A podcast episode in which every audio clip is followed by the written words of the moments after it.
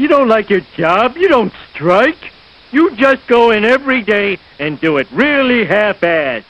That's the American way. Yeah, yeah, oh yeah, what condition my condition was in. I woke up this morning with the sun down, shining in. Oh. Where's the money, Lebowski? Where's the f***ing money, head? Oh, it's, uh, oh, oh, it's down there somewhere. Let me take another look. I found my mind in a brown paper bag, but then... one hundred six miles to Chicago. We got a full tank of gas, half a pack of cigarettes. It's dark, and we're wearing sunglasses. Hit it. I tripped on a cloud and fell eight miles high. I tore my mind on a jagged sky. Okay, you know, you guys aren't privy to all the new so, uh, you know, that's what you, uh, that's what you pay me for. I just dropped in to see what condition my condition was in. Illinois Nazis. I hate Illinois Nazis. Yeah, let's cut to the chase, okay? What are you guys selling? I lost you sixty thousand dollars. There is no one who wants to make that money back for you more than I do. There's just one thing, dude. What's that? You have to use so many cuss words. What the f*** are you talking about? Don't worry, nobody's listening anyway. I woke up this morning with the sun down. Well, well, thanks, Jackson Jackson. I'm out.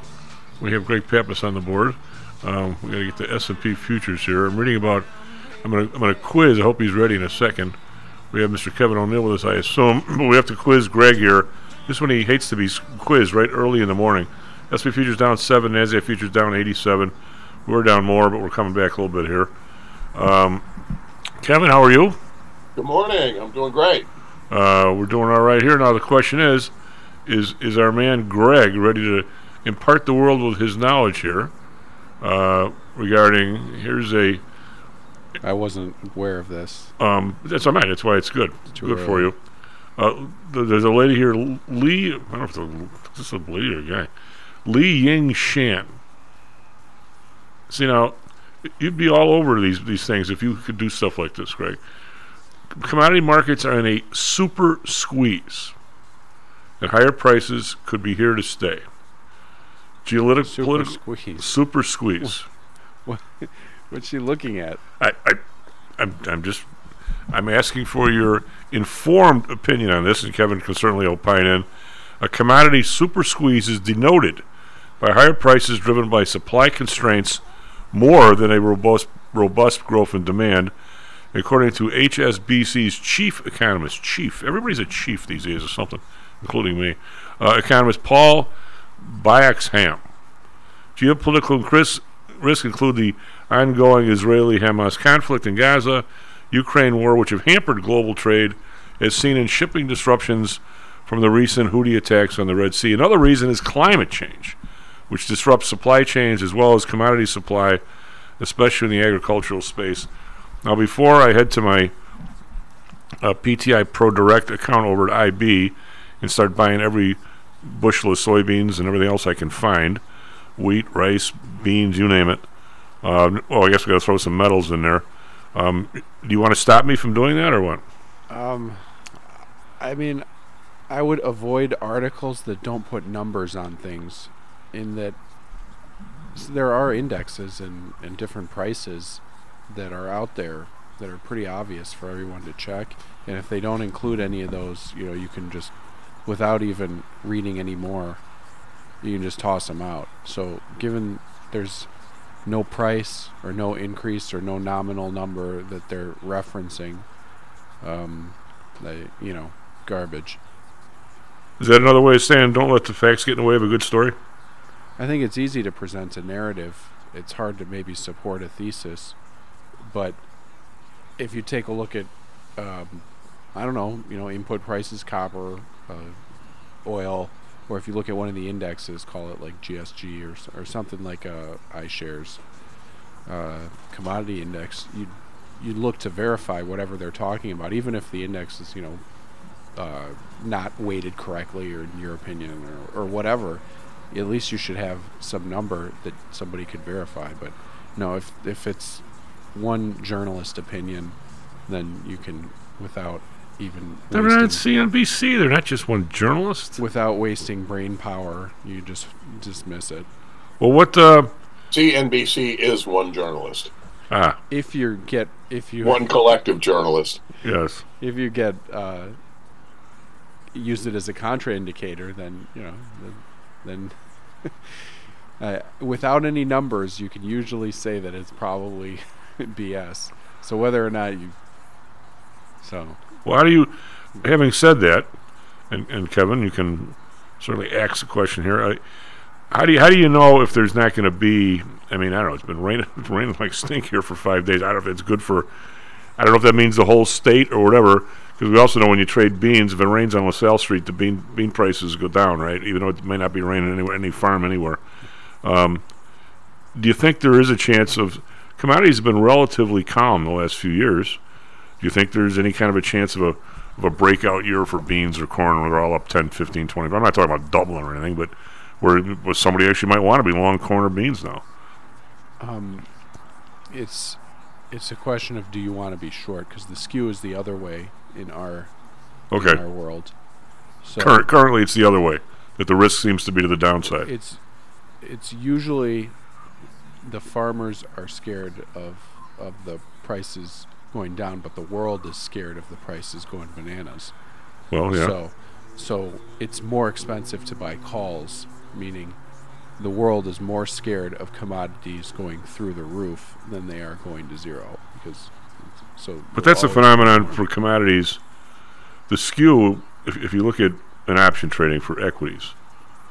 And uh, matter of fact, Greg won't it's, got long you before look for the fear, right. right? So on the fear side, you're if if anything uh, in equities, you the your retirement, your your your money is in usually long, so people are, are scared of the downside, meaning they'll pay more for insurance on the downside than they will insurance for upside.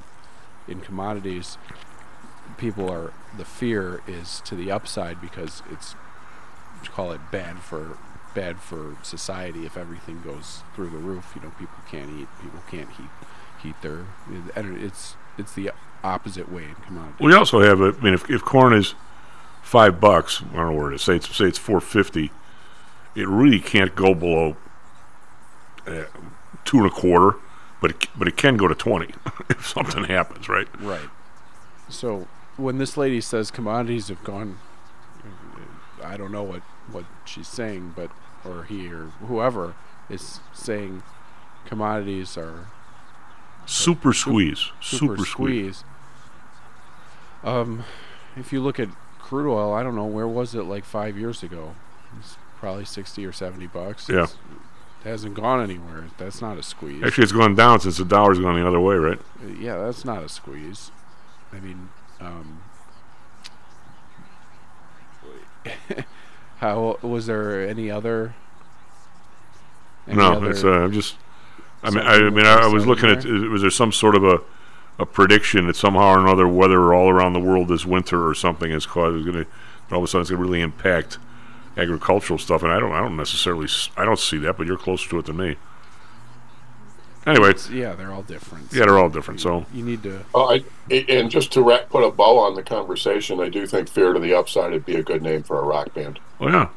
Wait a minute, I'm looking at our, our I B platform here. How about for uh, what's this Kevin O'Neill guy just bought a million shares of beans? Is that you, Kevin? Uh, yeah. Uh, a million uh, bushels of beans. Sorry. Yeah, uh, ba- baked beans. I, I'm going with the musical fruit. I will be insufferable for about the next thirteen years. I I I, I uh, knew a guy who used to go position limit on everything whenever he, he had an opinion. Whenever nobody wanted any beans, he went. Position limits used to be, what, three million bushels? He was always... The exchange three, bumps it up and down depending on... Well, this is this is before I was even a trader, so this had to be forty years ago. I, I had interviewed with this guy, and he was a character, boy. Um, He was uh, he was the the the uh, C and C and D commodities. Remember those guys? Yeah, Rich Dennis and Larry yeah. Ca- Larry Carroll. This was Larry Carroll. C and, wonder- C and D had uh, their own way of of measuring what was sold and squeezed. And yeah, everything, and they would actually pyramid into positions. And if some if something was going their way, they would buy more. Yeah. So he was he was a guy. He, he worked in the finance department, or accounting department of United Airlines with my cousin. And then he decided, I'm the hell with this. I'm going to be an entrepreneur. Was he one of the turtles? No, he he, he opened up a pizza joint. A pizza joint. The pizza joint went under. Then he opened up a dry cleaner, and the dry cleaner went under. And he met Rich Dennis, and they bought some old mom and pop commodity brokerage firm on the Mid-America Commodity Exchange. Remember them? Mm-hmm.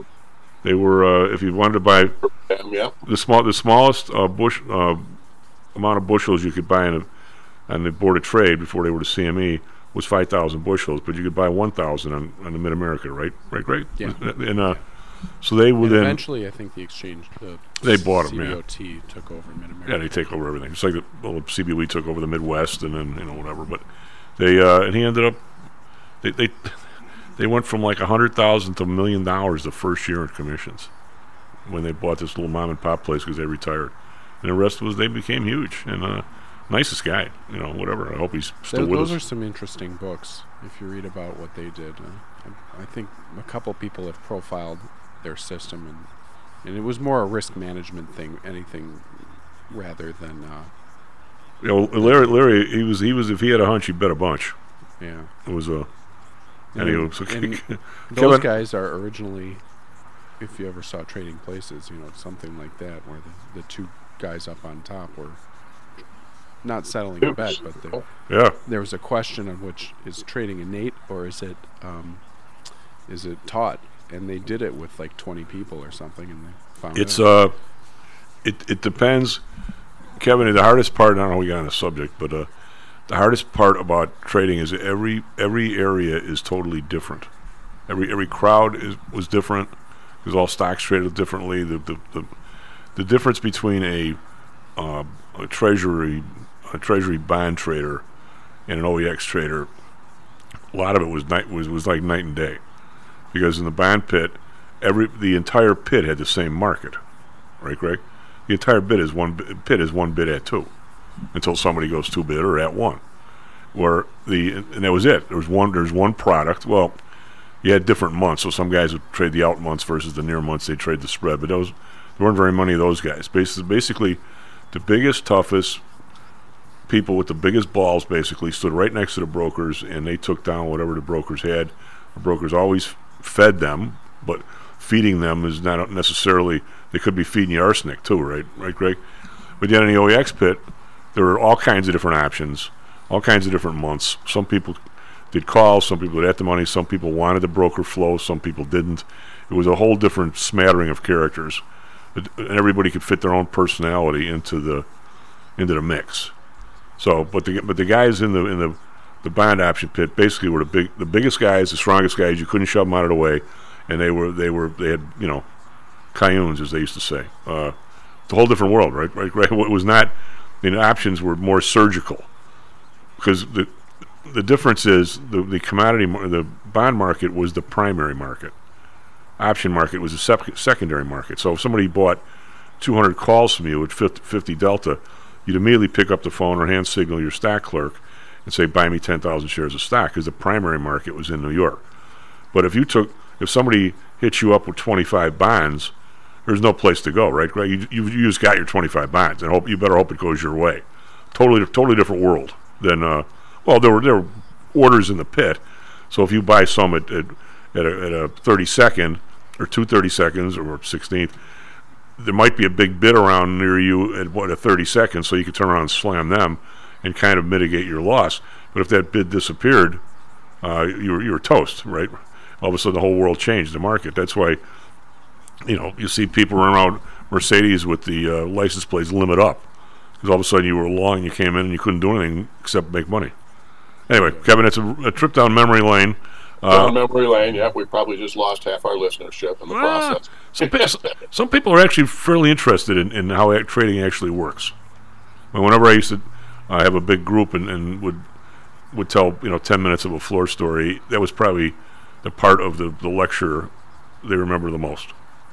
Because it's it's it's a it's a different world, different people. It was it was true America. I mean, talk about. I'm with you. It, yeah. it, you, you know, generally, because I, I do this stuff in the classroom all the time. It's okay. Let me give you the background. I mean, Heck, I, I, I had someone, you know, when we were doing contracts in business law last fall, he said, I'd like to know more about these smart contracts. And I said, well, uh, you know, because it's it's now they're starting to get mentioned in the in the world. And I said, okay, I'll I'll do it for you next uh, um, next class, but we're going to spend the first half hour talking about how cryptocurrencies work, what smart contracts are, you know, all of this kind of stuff that, uh, that you know, requires a very, very lengthy explanation so that people know what the hell I'm talking about. Um, I would agree. Hey, uh, I just, it, I don't know if you remember, probably this is more of a, a Jan Flanagan question, or Lou. Um, you know, as we go through this, well, I guess on one side there is no primary thing with the Democratic side, and, the, and on the Republican side, people seem to want it to be over pretty soon. Um, Kevin, when, when did that all start? I mean, uh, there were, there were I mean, obviously sixty-eight was a long time ago, and Bobby Kennedy just didn't like the way it was going and basically jumped in in the middle. Not only have people like not done that in a long time, or anybody done that in a long time, I don't think the party's schedule really allows that to happen. Do you? I mean, uh, I, I think it's difficult. Remember Giuliani tried to do that? Yeah. He, you know, he tried to hold off and jump in later, and uh, and and, and he, by then he had no traction.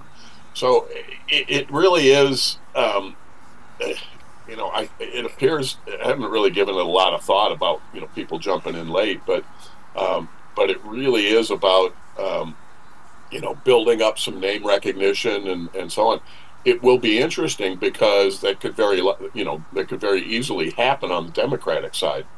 Um, where somebody gets in late, or uh, you know, I, what? If, how, how many times have I said on here that if the uh, once the Democrats decide that uh, Biden's likely to lose, uh, and and I don't think they're quite there yet, although they're very nervous about it. But once they decide that Biden's likely to lose, all of the revelations about the family business dealings will come from the, the left, not from the right. Well, then, what, what, then the floodgates will be open. Well, technically, what would stop somebody who has a, a national name? And I, you know, I'm not saying I'm for these people or not. I'm just, I'm just opening up the topic. What happens if we're three, four months down the road and it's, you know, you know, and I'm not predicting this, but all of a sudden nobody's even seen Biden for like a month or six weeks, and all you hear about is he's in Camp David or he's just in, you know, whatever the hell he happened to be. And he all is most of the time. Okay, so, so go ahead. First of all. Um, if I was the president, that's right, I'd be on the weekend too, but hopefully I'd be doing some work.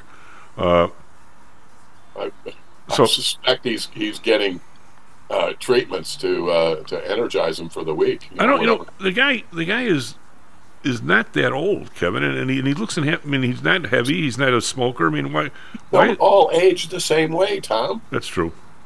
You know, every everybody ages a little differently. It isn't a matter of his age per se. It's a matter of his cognitive cognitive abilities.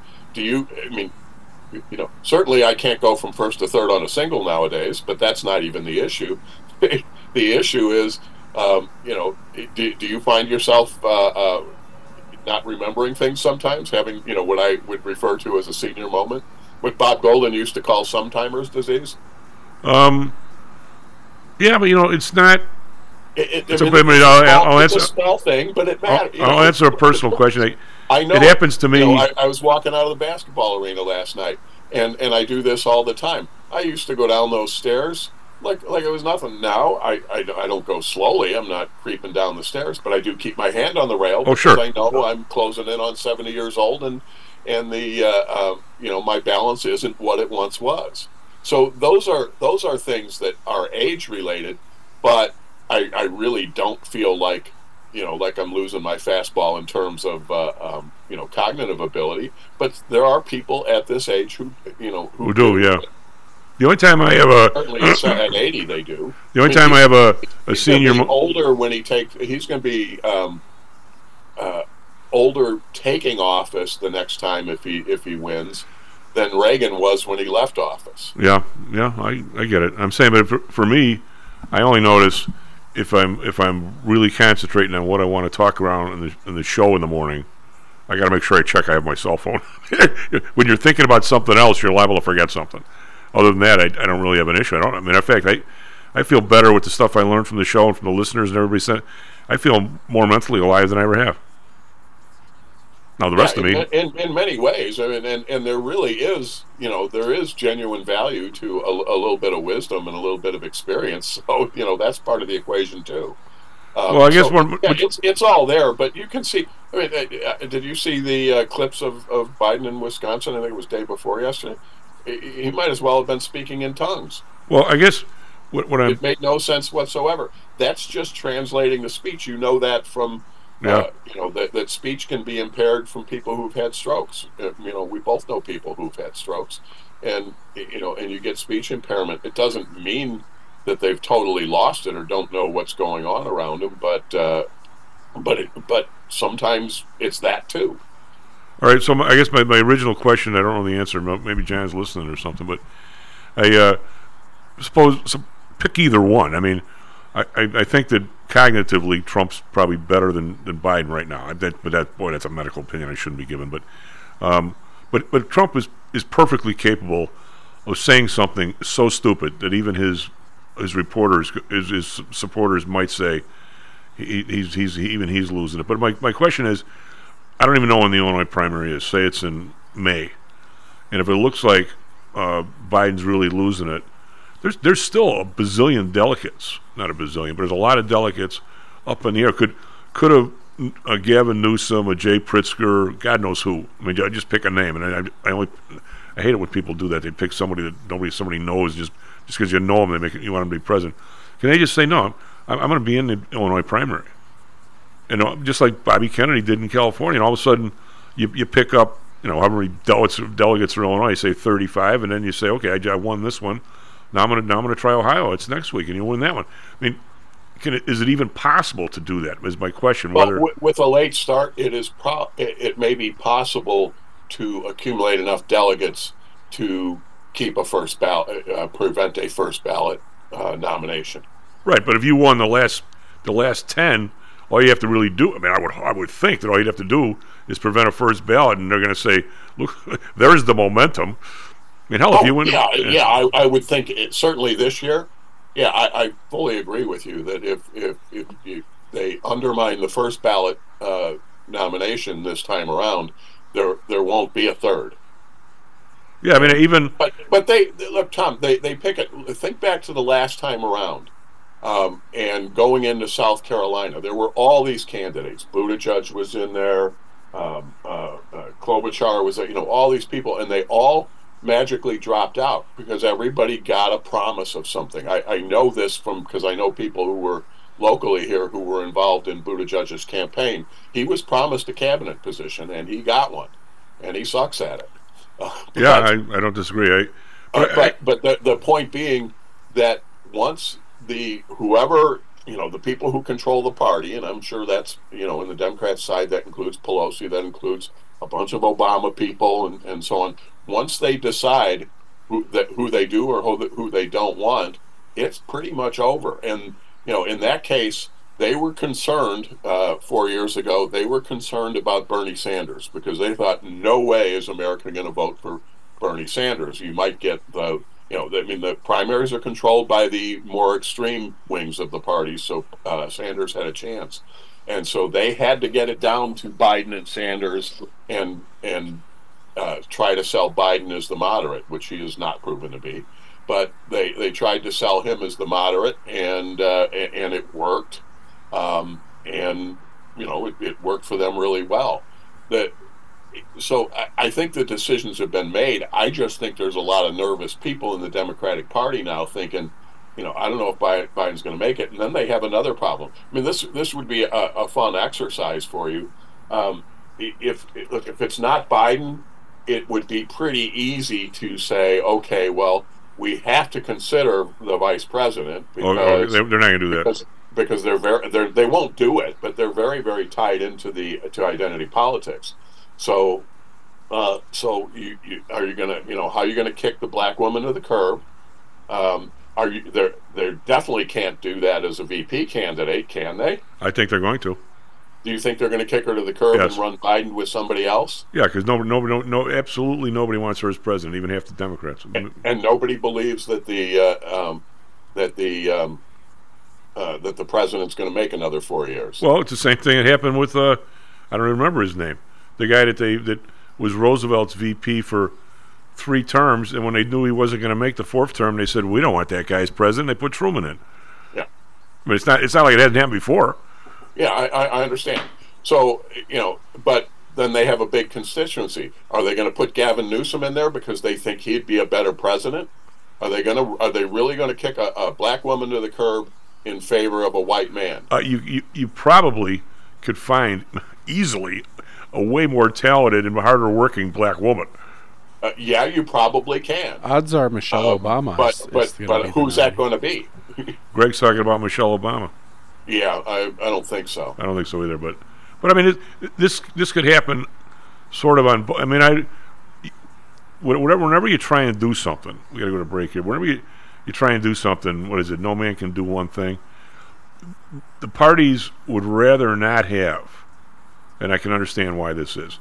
They would rather not have some really contentious six-month knockdown, drag-out fight. They don't, they, yeah, they don't want a food in, fight in, in in the in the primary, uh, because all you're doing is you're, you're you're lobbing basically crap at the guy that a month later you're going to say is perfect, right?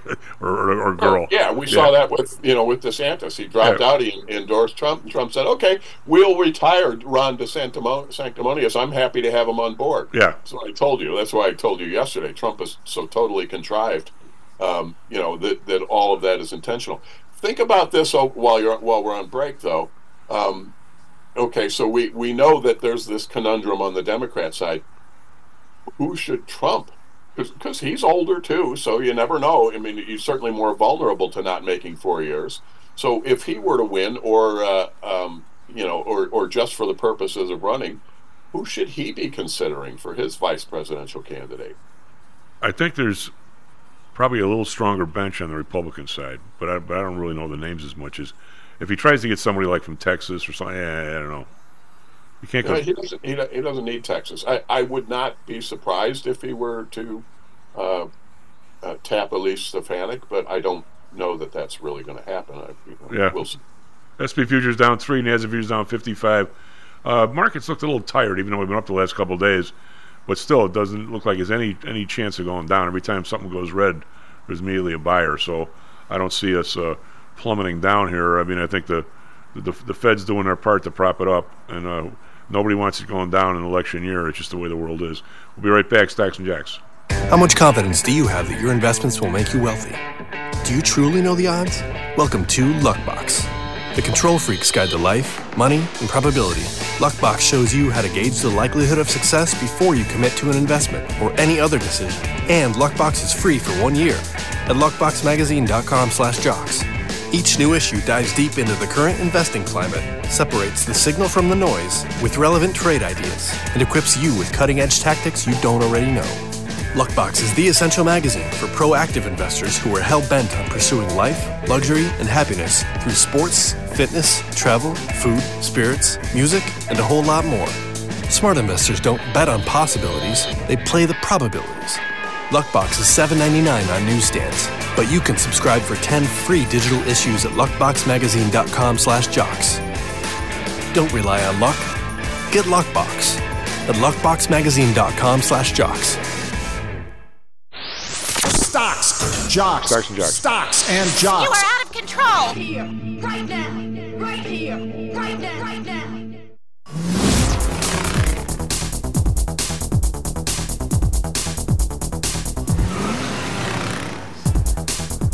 Hello and welcome back to Stacks and Jacks. I'm Tom Al, Greg Pappas on the board. Uh, S and P futures are down two fifty. Again, they'll probably be up by the end of the show. It's just it's the momentum we have. I'm not saying that's bad. I'm just saying that's what we have. Uh, we have uh, the earnings stocks last night.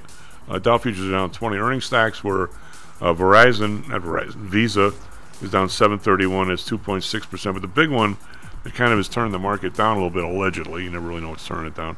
Is Intel came out with some uh, bad forecast, and they're down five forty, which is, eh, I'm going to say uh, twelve percent, eleven percent. Now, that's a lot. And this, again, and this is, you know, I guess half the people don't know what the hell I'm talking about, but again, we we blow th- we're blowing through the straddle here.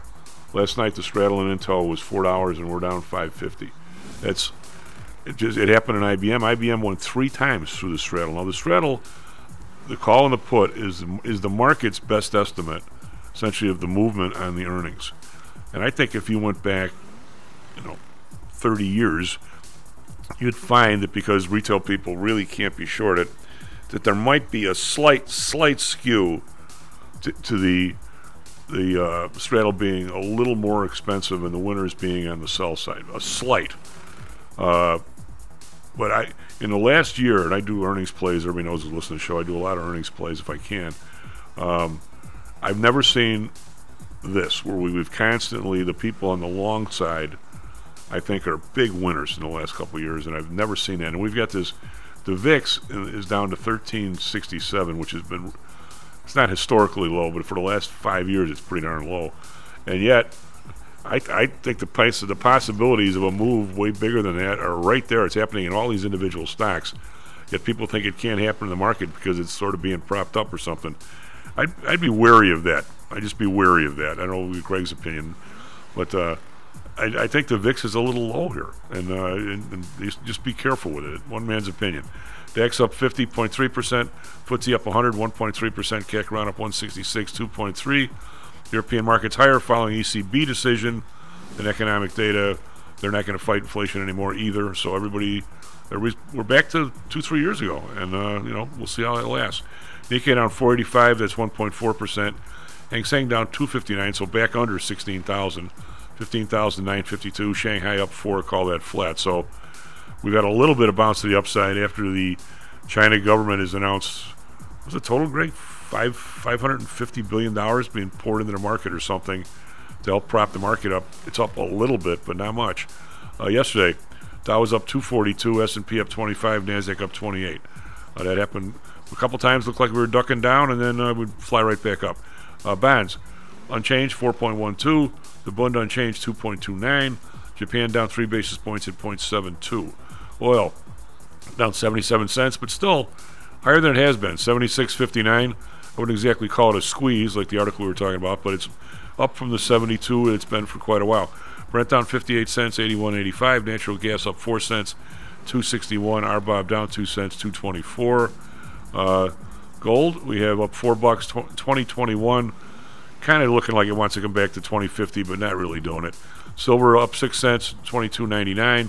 Copper unchanged, three eighty-six. We have Bitcoin up, we've been in a big bounce here, up one thousand six hundred fifty-five dollars. forty-one thousand four hundred thirty-two, and we have the U S dollar uh, down against both the euro, back to one oh eight point seven, down a little bit, uh, and the British pound back up to one twenty-seven point four, kind of right in this range for really the last few weeks.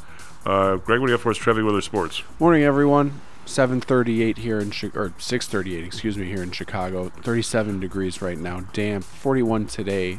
Fog with occasional rain and drizzle. forty-seven in Phoenix. sixty-seven today. Uh, mostly sunny there. Traffic, Kennedy from Montrose to the interchange is eleven minutes, Edens from Lake Cook twenty-five minutes, Ike from Wolf twenty-four minutes, ninety-fifth to the interchange on the Ryan is twenty-one minutes, and the inbound Stevenson from two ninety-four to the Ryan is twenty-seven minutes. N H L Coyotes lose, that was in Tampa, three to six. Hawks lose at Oilers, that was zero to three. Bulls lose at Lakers, one thirty-two to one forty-one. Tennis, we got Yannick Sinner beats Djokovic. That was an upset. So the twenty-two-year-old uh, advances to the finals. And Medvedev and Zverev are playing right now. Actually, um, N F L, Falcons hire Raheem Morris. And that's all I got for you. So if they don't do any better, how long has he got? Two years and they fire him? Well, they fired him after, I think, the twenty twenty season. He was interim head coach there for eleven games. And now... Uh, Now they, they gave him the head coach job. So. On to the next stop is Brad. Is yeah, they they had I I think four people got a second interview, and including Belichick, and they went with Morris. So, jeez, uh, Kevin is is the brand the Brad the uh, is the Van Pelt guy, who's the defensive coordinator. He's got fired and had to line him reminded. And is he the son of Brad Van Pelt? Do we have might, Kevin? Might be uh, Lucy Van Pelt's. Well, remember, you remember Brad was you know, a big star at Michigan know State. You know Lucy Van Pelt is, don't you? Uh, why, why should I know that name? I... From from the Peanuts comics. Oh, yeah, yeah, there you go. I'm going to say that the uh, Brad Van Pelt, when he was at Michigan State, And uh, Michigan State was not, not a great team that year, and the Irish were pretty good. Went down to see the game, and I think the best defensive game I've ever seen anybody play in that stadium was by that kid's all man, if that's his all man. He must have had twenty-five tackles. He was the only guy who made a tackle. The Irish yeah, won. It's a reasonably common name, though, especially in the state of Michigan. So yeah, well, he ended up uh, playing linebacker for uh, somebody for a, for a long time. Then I think he was coached someplace. I think he, I think he ended up playing linebacker. He was a big safety, big guy. He was he was a he was like the guy in Tampa Bay that, that's the that's the general manager of the forty-niners. What's his name? Uh, John Lynch. Yeah, he, he's a real big guy like John Lynch. And uh, I actually met his dad, John Lynch's dad. He was. He was a big shot in Catholic family radio. The old Ooh. man, the old man was huge. He played, I think he played guard or something for uh, Detroit. The guy's shoulders were so wide he had to like turn sideways to get through the door. He's just a massive man. I mean, he, he's nowhere near as big as his old man, and he's a big guy. Anyway, uh, Lynch isn't that big. Mother's genetics too, you know. Yeah. Lynch is a free safety, wasn't he? Or but he, he was a big safety. He he he could have been a linebacker, right, uh, Kevin?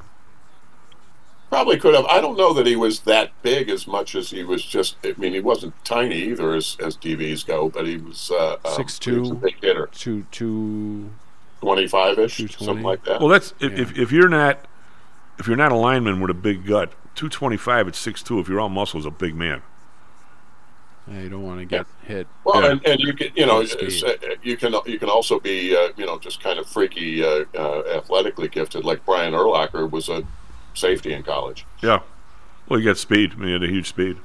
Yeah. Um, anyway, he, so yeah, I, uh, you know, we, we talk about what what's going on, and, and I mean, I, I skip around, I guess, on subjects, but to me, they're they're always kind of the same, and how regular people are sort of falling behind in their ability to kind of do anything, buy a car, go to a hospital, whatever it is.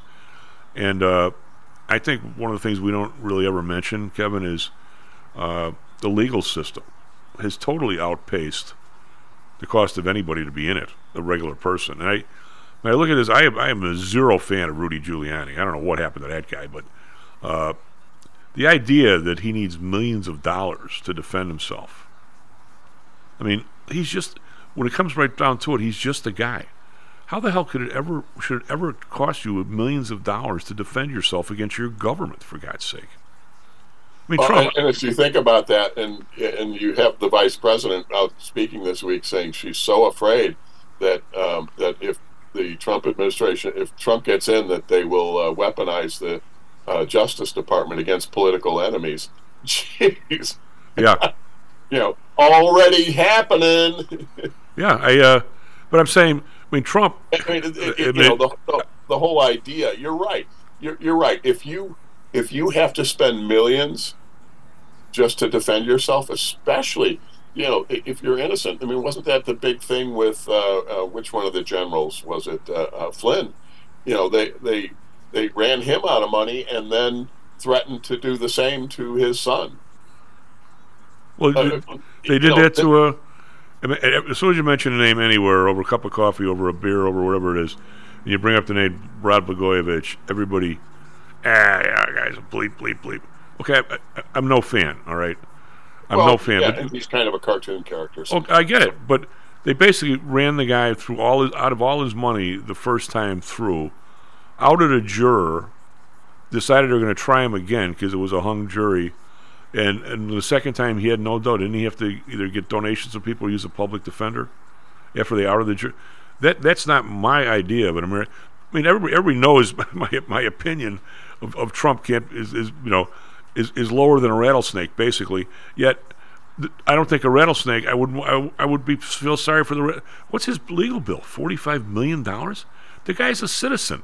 I mean, even though I don't like him, I, he, he's an American. How the hell can you can can, a, can a, your government run up a bill forty-five million dollars? You're defending yourself. I mean, what do we do? What, what what about the little guy in any kind of a lawsuit? What what are the chances of anybody, unless you get some kind of a class or some law firm looks for a big payday? The legal system is impossible for the regular person to negotiate, I think. And, it, and it's just another one, just like hospitals have totally overpriced themselves. The legal system has to. Why doesn't anybody? And it, you know what, Kevin? At the root of the real, I won't say hatred, but my im- immense dislike of this election, and I'm, and I'm taking it out on both parties, I hope, probably evenly. Eh, maybe I'm not so even, but I'm pretty close to trying to be even. The thing, the thing that has me so totally frosted is that on this show, I'm going to say we talk about, you know, we talk about a lot of stuff, but I mean, there's probably four or five basic issues, you know, from the from the medical stuff to the to the, the money supply to the inflation stuff to uh, uh, things like uh, concentration issues, uh, antitrust, which is non-existent, all those kinds of things. I'm going to say because of the sniping between the two camps in this campaign for the, between now and November, not one thing that we talk about that we think is important will be addressed. Not one. And that's my real bitch about whatever this process has turned into being. When you say addressed, do you mean discussed? Dis- even discussed, yeah. More, or, oh, uh, they they will discuss um, immigration. They absolutely okay, will. Okay, immigration, because that, that is, that's somewhat of a hot-button issue. Matter of fact, I had somebody call, a listener yesterday, I don't want one of those people anywhere near me. By the way, you're second-generation Irishman, you got here. So not one. No, not one. Yeah. Yeah, d- uh, don't don't care about the bigots and the, those people, but um, but on the other hand, I, I do care about what, y- y- by any definition, is an invasion. Well, I, um, I do too. I do too. And and, and and and it's out of control, and you you know you have so many cities where it's completely out of control. You know how you know, how's Chicago doing with it? How's New York doing? Well, with Chicago it? is totally inept on everything. So well, yeah. Should should yeah, have, they are, but they still have this flood of people. Okay, well, right. That, well, let's they, not, we don't want to go into this too deep. Not only are they incapable of taking care of them, I don't know that if they were running a capable government, would they would they be able to handle Kevin, that? Kevin, we're talking about a metropolitan area that used to be vibrant and had six and a half million people. We're talking forty thousand people. We used to have that many people get off the train from the south.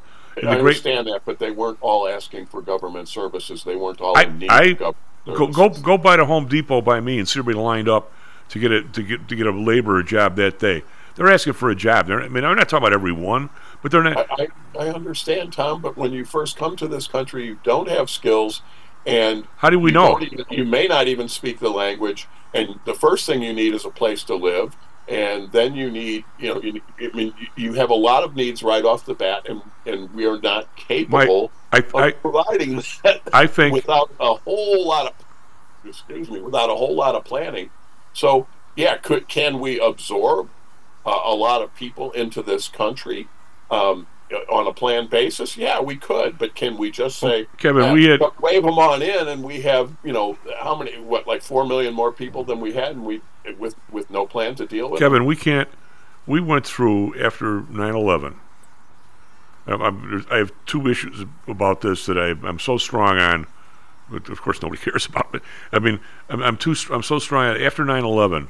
What happened in New York? Okay, and we had, fortunately, unfortunately, it was unfortunate if you were the person. The the two buildings went down were essentially office towers. Okay, uh, I guess there was a hotel too, but whatever. Um, real bad thing, and super bad thing. People hurt, people killed, you name it. A, a big mess. Um, We decided through various acts that we now wanted the capability in virtually every big city and maybe even a smaller town to deal with some sort of a disaster, be it man-made, be it not man-made, be it an earthquake, be it whatever it was.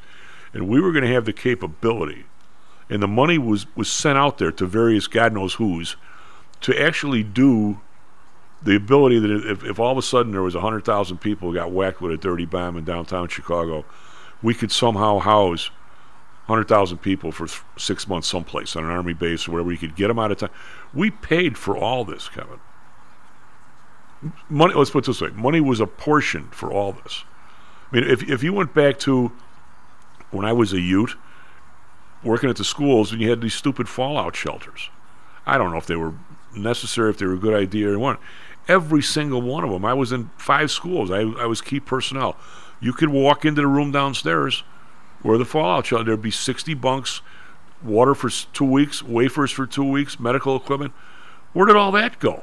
I mean, even, even if we did that, we, we'd have room for sixty people in every school, for God's sake. I mean, we have no ability but to do don't. anything.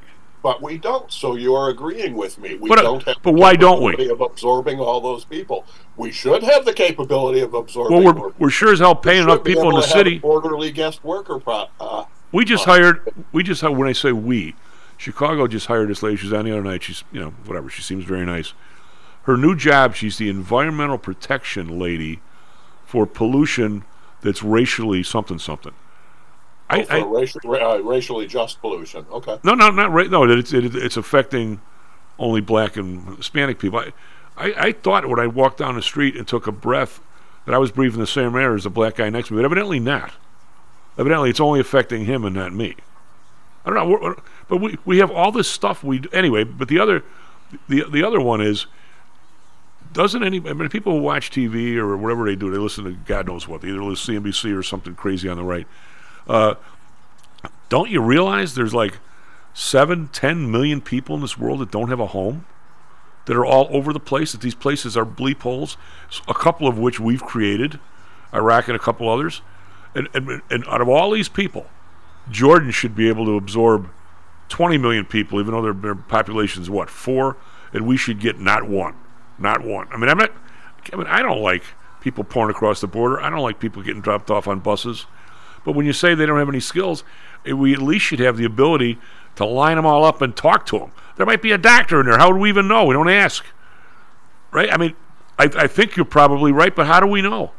I mean, I, they're certainly capable of cleaning a park. Every one of our park is dirty. Let's do something. All I'm saying, I'm, just, I'm just saying we're we're so totally unorganized. I, I hear you. Are are we ca- are we capable? Are you seeing any evidence right now that we are capable of absorbing these uh, this many people effectively? Well, because we're incompetent. No, no, no, no, yeah. no, no. Just answer that question. Okay, please. But I'm saying we because the mayor in the city is not capable, it doesn't mean that somebody couldn't be capable. So, okay, I'm, I'm you know I, what I'm, I'm saying is because it, the, like the the all of the suburban places are now saying, We don't even. We can't even handle ten people. We're not capable. Well, get capable. I mean, it's, it's something. I'm not capable of, of, of shoveling my walk. Get a shovel. Get capable. You know what I'm saying? There's, there's a middle ground here. I agree with you, but my, my point is there, there's a there's a there's a disparate part of this. I don't want, you know, I don't want homeless people in my neighborhood. Okay, yet one of the homeless guys. He's been shoveling snow, taking care of people's houses now for the ten years, the last ten years, and he gets a few bucks from everybody. Guess what? He's not homeless anymore. He's got an apartment. He's got a girlfriend. Right? So the, the, there's there there are so, there is solutions to this now. Whether you know who the, you know, who the hell knows what what uh, you know I mean, I, but the fa- you know what I'm saying is the, there the fa- are solutions, Tom. There are solutions that cost money, so we have to apportion money for it. Which we which we don't have because we've wasted it on everything else. I mean, there's there's a lot of layers to this. I think we both agree to that. But right now we've uh, you know we have just uh, you know what did Biden say during the campaign? He would encourage people to surge to the border. His words. Well, we encourage them to I, surge to the border. What I'm saying is, you can't yeah, handle a surge to the I, border. I, what I'm You're saying not is, in a position to handle it. And it, what it did initially is it put incredible strain on the border states, and they've now responded by saying, "Hey, we'll give you I, a ride north." I'm saying with, without having the brains or the or the influence of either one of us or the mayor of Chicago to to deal with that, it's it's above our pay grade. But the mayor of Chicago ought to be able to handle the fifty people in the place near me, where everybody looks like they're able-bodied. I don't see anybody drinking. I don't see anybody smoking dope. I don't see any drugs going on outside. I see half of them looking for a job over at the Home Depot. We ought to be able to handle that, is what I'm saying. Now, whether, you know, there's a, I, I can't handle the border thing. I can't stop the the, lo- the loser that's the, that is, is trying to run Venezuela and chasing everybody the hell out of there. I don't, I don't think, I don't think we're capable of dealing with that. I know I'm not. But if I'm mayor, I sure as hell can find these people a job if they want one. That if there's fifty, you know, one hundred people there, or two hundred or five hundred. Yeah, well, apparently uh, either uh, either we don't have a good enough mayor in Chicago, which I would salute, yeah, uh, or um, uh, or apparently we are not capable of it. Um, well, you know, take your pick, but we're we're one or the other. We're either incapable Uh, well, what or, happens to, uh, or we're or we're incompetent, but both are good reasons to not uh, just wave millions of people across the border. But the difference is, if I'm incapable of managing somebody's money, I would encourage you to find somebody else. But I but I am capable, and I'm pretty good at it. Uh, if I am not the quarterback you want, I think you and I would be fired today if we're trying to be a quarterback, right? Or even maybe a first baseman in softball. But yeah, that, no, that's the way the world is. Yet we, we elect these people that are incompetent, and they, and they they surround themselves with people that do nothing. They're just another, you know, buddy hire or something. Did that, anybody put in an eight hour? I mean, I I would show up, Kevin. What, I mean, what do you need? I'm telling you, just a place by me. What do you need? You need uh, a hospital van. We need we need somebody there who can speak the language. By the way, what were you in the old country? I was just a laborer. Okay, I didn't do anything. Uh, maybe. By the way, I was a nurse. Well, I was a carpenter. Do we, do we even know what we're dealing with? I mean, we, we should after eight weeks, shouldn't we, or ten if weeks? Somebody, or if somebody was the carpenter in the old country, then why aren't they working as a carpenter? Well, because they're standing out in front of this place and nobody will hire them. Why aren't they working as a carpenter where they were? Uh, I, I would think, I don't, I don't as, as an American, I can't even imagine what it would take if I had a family to take my family and basically, I'm not, this is not everybody because there's other people got here other ways, and I'm sure some people aren't the best. An awful lot of these people somehow walked or somehow traveled. Not walking thousands of miles. Uh, they got here. That that's a trek. There are a lot of people, and our, and our our grandparents sat in steerage in some boat for twenty days coming across the Atlantic. For anybody to have the balls to do that, things must have been pretty bad in the old country. Just saying. Or, Or they're thinking they're going to make more money here. Uh, you could be an economic refugee who is, is just here for the economic opportunity. I, if if you if you're if you have a family and friends in a place and you're able to be sheltered and you have food. By the way, most most people are uh, they, they, by far the highest percentage of people coming in are single men in their twenties. All right, I'm just uh, uh, economic so opportunity. We don't. We aren't having that many families hauled in here. Well, when there, my, are, there are a number of people who ship kids. They just pay they pay uh, people to transport kids here. My, uh, my my my Irish side, I understand there were like eleven brothers that showed up. They were all at the age of whatever. How many? It must have been at least been a nine months times eleven spread on it. you would you would think it would take at least nine months for, for all the brothers, eh? But uh, I you know. I'm just saying, Kevin, if, if you... Well, Tom, you seem to be trying to make a case for this being okay. I, I, no, not I'm not. Okay. No, I'm not. I'm absolutely not trying to make a case of the Venezuelan government being being a bunch of idiots. I'm not I'm not making a case for people pouring across a border, swimming across a river. I'm not making a case for that at all. But I'm saying, not, now that you're here, what are we going to do? Are we going to let you stand on the street all day, or are you looking for a job? Let's get a job. I'm saying there's different levels to this. Should should you have run down the block in front of my place and fell and cut your knee? Well, no, but now that it's cut, here, here's a bandage, is all I'm saying. Yeah, I'm not making a lot of sense out of that. No, okay, so we, we don't like what's going on in the river, so we should, these people down a mile from my house, we just let them stand out there every morning, even if there's jobs available, and they want to work. Somebody finally... I'm, I'm still not following, so... You're sitting here saying we've got people standing in line waiting for jobs, can't find jobs, and, and, and yet we're waving them into the country. Why does that? I didn't say we're waving them. I, I didn't agree with oh, that. Yeah, that's exactly what we're doing. Okay, let's let's torture everybody up here. Let's hang everybody up here. Oh, come on, that way, Tom, that way, that way they won't. Nobody you're jumping to torture. You're jumping from that to torture. You're, you're, you're talking about ignoring that's, everybody. That's, What's the difference? That's obnoxious. We're, we're, we're, now we're ignoring everybody. What what are, what are, what are we're not ignoring everybody. we, or what what you or what's your plan? A position where we can't handle. Or what, what what's your plan for the two hundred people in the building by me? What's your plan? My plan would have been to not just open the border and let okay, them in the Okay, okay, the plan is it's too late for they shouldn't be here. Now they're here. Okay. Now what, what? are you going to do? I'm asking you. Well, I, I think the first thing you have to do is provide a safe place to live. You have to provide food. And then if you can start figuring out what skills you have and how you deploy them, that might make sense, except that uh, they don't have a legal right to work in this country, so you got another. You got to overcome that obstacle. By the way, well. somebody I think just did that in Chicago. There's somebody somebody got like five hundred people a right to work. I don't know how they yeah. did it, but they did. And uh, and then if you have the jobs available, yeah, go ahead. But you know the problem is all of none of that's been addressed. The the stupidity of the whole thing is to just say, we don't have any infrastructure to handle this. Come on in. Uh, and that's just stupid. I, I, I don't disagree, but I'm saying it's a multi. We'll be we'll have all kinds of chances to talk about this because it's not going away. Anyway, Kevin, thank you. By the way, uh, who do you uh, who do you like this weekend? You know what? I don't have a clue either game. I, I guess if I had to pick, I'd pick the home teams. But uh, um, but uh, but in general, um, you know, I, I, I don't really have a, a feel for either of them. I, uh, I I've seen well early in the year. I thought nobody could beat Philadelphia. Then I thought, and they kind of had some injuries and stuff, and they kind of went downhill. Then I thought nobody could beat San Fran. Then they had a rough patch. Right now, I, I don't know when I've seen a team more complete as, than this Baltimore team. Except, well, if I say that, they'll probably get hammered. But I, I think they're totally complete. I mean, offense and defense.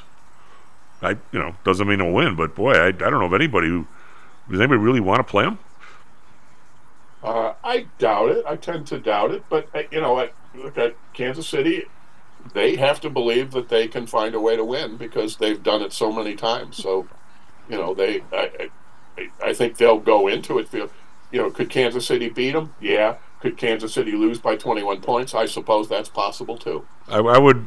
I don't think Baltimore will be beaten by twenty-one points. No, so that's I, sure. I, my my bet is if you if you rolled all twenty-two starters on each team onto a practice field, uh, um, that fifteen of them would come out Baltimore players.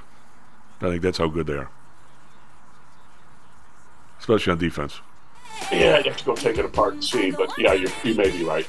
But uh, that doesn't mean Mahomes still has that something about him, and uh, and he's got some people. Yeah, if he, if he if this could this could be the ult that game could be the ultimate backyard football game. Yeah, I, I just think you can run on quarter, with both quarterbacks. It you, could be a, that'll be a lot of fun. Yeah, yeah, but you you can run on Kansas City. I don't think you can run on Baltimore. So Mahomes has to be better than the other guy. And we'll see. That's that's what makes it a game. Your buddy Howard Cosell. That's why you play the game, right? That's why you play the game. S and P futures down four. Hi, man, futures, talk to you. S and P futures down four. Nasdaq futures down sixty. I'll be right back, Mister Karl Denninger.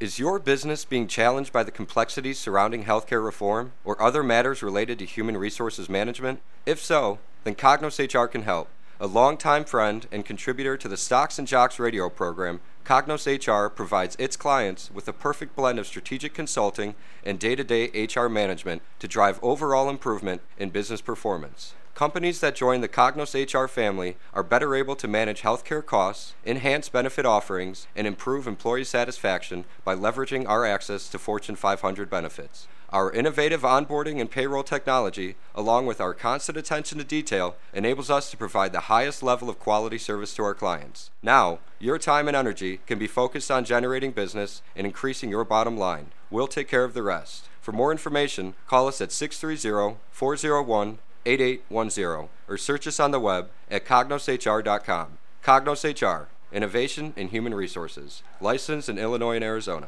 Stocks, jocks, Stocks and jocks, stocks and jocks. You are out of control. Right here, right now, right here, right now, right now. And I've been taking care of business every day, taking care of business every way. I've been taking care of business. It's all mine. Taking care of business and working overtime. We're Hello and welcome back to Stocks and Jocks. I'm Tom with Greg Pappas on the board. S and P futures down three, Nasdaq futures down fifty-eight. I'm pretty convinced we will uh, probably, since we have been, and in the day up, we'll see. Uh, do we have Mister Carroll? You do. An interesting joust with uh, with Kevin, which is always it's always good. Oh, I, oh I, I listened to the whole thing. But you know, it's I, I think Carroll, when you have but, these, but but you know what, you guys are way too nice. Uh, probably. And and uh, I'll give you my thirty-second take on this. Um, They all have to leave right now. Well, I think you got a lot of people agreeing. Well, and, and, I, and I'll and I'll tell you why. And it and it's an economic argument. It's not a, it's not a, you're an evil blankety blank S O B who hates immigrants. It's, it's, it, it's not white power. Or, geez, you know, you, you white supremacist. Uh, that's a load of crap. Uh, no, it's, it's an economic argument. And it's this, uh, in fact, I have an article up on the, the forum this morning. Um, all of what we're dealing with right now, whether it be immigration, whether it be the explosion in medical costs, whether it be the craziness in the real estate market, whether it be the stock market, all of it comes down to the very same graph that I led with in my book. And that is that you cannot ever maintain an exponential growth pattern on a permanent forward basis, ever. And that's because the laws of mathematics and thermodynamics are not suggestions. And by the way, economics follows both. People and, and you know, I've been saying, I've been saying that for the, the thermodynamic angle and entropy. I've been saying that since I was running M C S, and it's absolutely true. And yet nobody, nobody ever wants to go there, because as soon as you do, this idea that there is this endless cornucopia evaporates like a fart in a church. Yeah, I don't. I don't believe it, that the, the, the growth pattern, if if you if you monitor it properly, I mean, I mean, you you can have a, a seemingly endless growth pattern in a place like China, because you're you're you're taking stuff essentially out of the barter system and putting it in the other system, so you're going to count stuff you never counted before. Well, but but, but it's that's, not that's endless. The, I'm saying it's not endless, but it, if you got a billion, it looks that way for a long for a long, for time. A long time, right? And and oh, by the way, it looked that way for a long time after World War Two, because we were the only country that didn't get all of our manufacturing infrastructure blown to bits. Yeah. Okay, and so I mean, the the fact that you could do something for quite a long time doesn't mean that it's infinite. It just means that you can get away with it for a while. Okay, fine.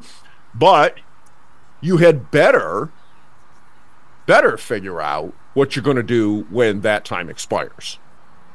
Okay. And you better do it in advance, but because you, if you, you don't... You do you have, just, if you have a, any kind of a growing population and you have any, any sort of improvements on anything. I mean, I've, I've always thought, I mean, I, I I don't think you disagree with me on this, although you, you like to disagree with me. Uh, if you look at just when you got, you know, three hundred million people, whatever we have, three thirty, just the the maintenance and constant improvement of the housing stock in terms of energy efficiency and those kinds of things is is a is a is a you're not just making it new, you're making it better. That's that's we, we're not even doing that. If we did that, that's a job for a gazillion people. Well, except okay, so. So let's back up just a little bit on that, because you're you're right, okay, but that's called productivity. Yeah. Okay, I mean that's that's the economic name for what you're talking about, and you're right in that productivity is, you know, at least appears to be at the outset um, sort of the the holy grail, right? In that it's a freebie. Uh, the problem is that we know what that number is because we get it every, you know, every quarter. There's actually a report that comes out on that. Gee, go figure, right? And there, like there isn't yeah. on everything else. Um, the problem with trying to base things on that is that, yes, it's real, but who's supposed to get the benefit of that? Okay, think about that. How does how does productivity improvement happen? It happens because humans innovate, right? I mean, that's what we do. Yep. Uh, it's and, it's things, how and we, things wear out. Well, things wear out, yeah. But what we replace them with, we hope is better, right? right? And but is it better? Okay, let's take a let's just take an example. What happens when you have a society that is built for it, it for and by people who have right side of the distribution I Qs? All right, so over one hundred. Um What historically, I, well, let's, let's just take airline pilots. I love this one. Um, in order to actually fly an aircraft in the U S military, which is where historically most airline pilots have come from. Yeah, not, until, not, not so much now, but yeah. No, but I, I said historic. Yeah, yeah. Okay. historically speaking, um, you know, up until the last, you know, ten, fifteen years, most of them, and, and by the way, I could tell whether the guy was ex-Air Force or ex-Navy by how he landed, because this was before Autoland. You also could tell he, ch- he, he talked like Chuck Yeager if he was ex-Navy. Well, but, but the other thing is it was, uh, you know, I mean, there was... Nowadays, most of the planes actually can land themselves. If if I showed you how to set the radios up in the I L S intercept, you could probably, with zero time, you could probably successfully land an aircraft. Okay, believe it or not. And you wouldn't die. Um, I could do it. I'm sure I could do it. You'd be nervous as hell. Well, but but I, well, actually, the whole reason I know I could do it is I wouldn't have to do it other than stop it after it's on the ground. I, I, okay? I'm, I'm going to say... But but here's you, you, I'm here, gonna say this is being crass. You'd have a diaper on your first time. Well, I'm sure I would. Yeah, no, I yeah, I I need a new set of underwear. That's yeah. for sure. But but the thing is, because because you know what you know what happens if you get it wrong, right? Oh yeah, yeah. So I mean, there's no you know there's no doubt there. But the thing is, is the plane actually lands itself. Okay, modern aircraft. Uh, yeah, on a modern Cat three I L S. They actually, now without that, I die, you die, everybody in the plane dies. All right, there's a great big fireball. Yeah. know, all, the, all that stuff, right? And maybe we take a building out or, you know, some cars on the road or whatever at the same time.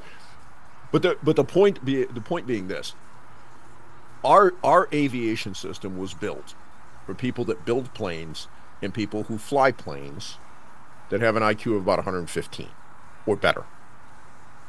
And why is our aviation system one of the safest ways to get from one place to another? Never mind the fact that every now well, and then something the, does go wrong. Because the people are competent, and oh, by the way, there's a responsibility aspect that people are very aware of, of, of their responsibilities. Well, they know what happens if they get it wrong. Yeah, well, I mean, I'm going to say I mean, that bu- bus drivers are way more focused than, than a regular person driving on average.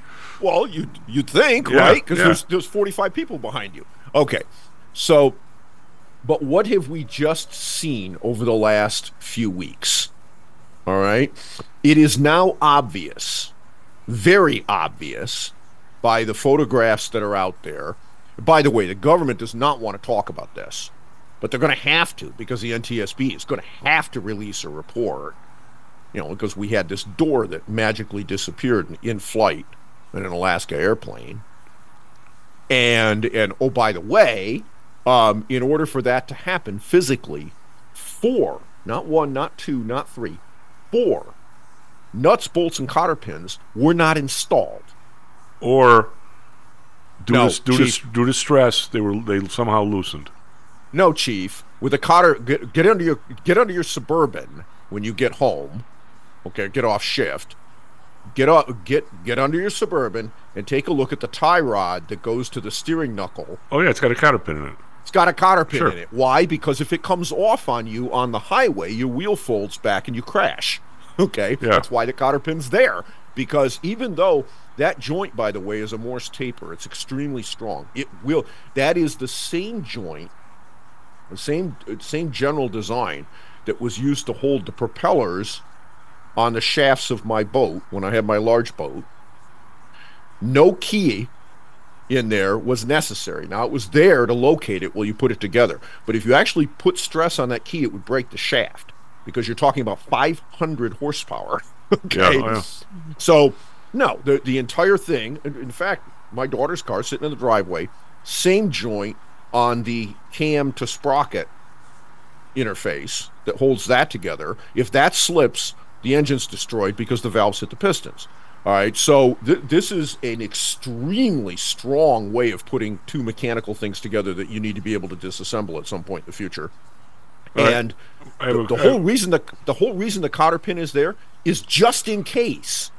All right, my my, my my question to you, and again, my my background is years and years ago in Pullman and railroad cars, and how if something is designed not quite right, you do you end up chasing the stress all over the place. Oh yeah. And so my my uh, you're what you're asking me to believe, and by the way, it, you could Chief, I'm well not asking you to believe it. I'm telling you they're not there, and the reason we know they're not there is because they have now Alaska and United have now found that in fact these things are improperly torqued, not there, all right, all right, missing. All right, so that that leads me to my next thing. It's not one. I didn't didn't say I'm ne- I never say you're wrong because you're never wrong, which is well, we well know once in a while we all we all are we all. But I'm saying my cons- my concern is I actually went and looked. I always look at things differently than other people. I don't, I don't know why that, actually I don't I actually look at them pretty close the way you do that. And how scary is that? I actually looked and see and saw how many parts are on a seven forty-seven four hundred. Oh God! It's like it's like six and a half million. Yeah, it's and there's uh, three it's, and there's well, three million on a triple seven. So I'm going to say there's a million eight on a seven thirty seven. Uh, it, what what they're asking me to believe, and, and I know you're right because you got the pictures to show it. How can I be anywhere near confident that of all those parts on that plane, only one drunk guy didn't put the stuff on these four bolts? Why, why well, that's I, the well, that's the exact problem, right? Now here's now here's something that's come out just in the last couple of days. Um, there are two different procedures at Boeing uh, for this particular kind of door slash plug, whatever you want to call it. One of them requires that a second level inspection be done if this thing is disturbed. That is, if the door is removed. There's no such requirement if it's, quote unquote, opened. Why would you ever? I thought it's behind a panel. You can't even see it. Uh, yeah, you'd be right about that. It is. I mean, like there's a guy sitting there. You're not looking at the bolts, right? There's a you know, plastic cover on it like there is on everything else. Yeah. Yeah. Um, I mean, it's a door that if you go over two hundred and some seats, you gotta you gotta have it as a door. Other than that, you can cover right. up, right? Right. It basically yeah. the reason the reason it's there in the design and is not permanently a door is that in that the regulations have a certain number of exit doors that have to be there for a certain density of passengers because you have to, uh, yeah, and and in some seat layouts that some airlines order, you have to have a door there. And in other airlines and other seat layouts, you don't. And so, you know, there's a if, if you have to have a door, then there has to be a slide, you know, do- yeah, all the usual yeah. stuff. Right? Oh, yeah. Right. Right. So I mean there's uh, you know, it, and and all that takes up some room. So if your seat density is lower, uh, then you don't need the expense of that extra hardware. You don't need that extra stuff that has to be maintained because you know the slide has the slide has a explosive charge in it that inflates it. So there's you know there's maintenance and stuff with this too. And so so all this, you know, all this is an option that in some cases has to be there for regulatory reasons. And it, you well, know, you know you know God if they're for- shipping you know if they're shipping them to Japan or China, they're stuffing way more than two hundred seats in the thing. Well, yeah, but but my point is simply this, Chief. You have we have taken what used to be considered a pride of work and a and a high trust, high I Q society, and we've tried to shoehorn people into it on basis of other than competence, because because to a large degree, exactly what you and Kevin were arguing about, which is that we got all these people here. We don't know what to do with them. Oh, by the way, part of the reason the stock market is where it is, okay, and that the the, the S and P is trading near five thousand, the Dow is trading near forty thousand.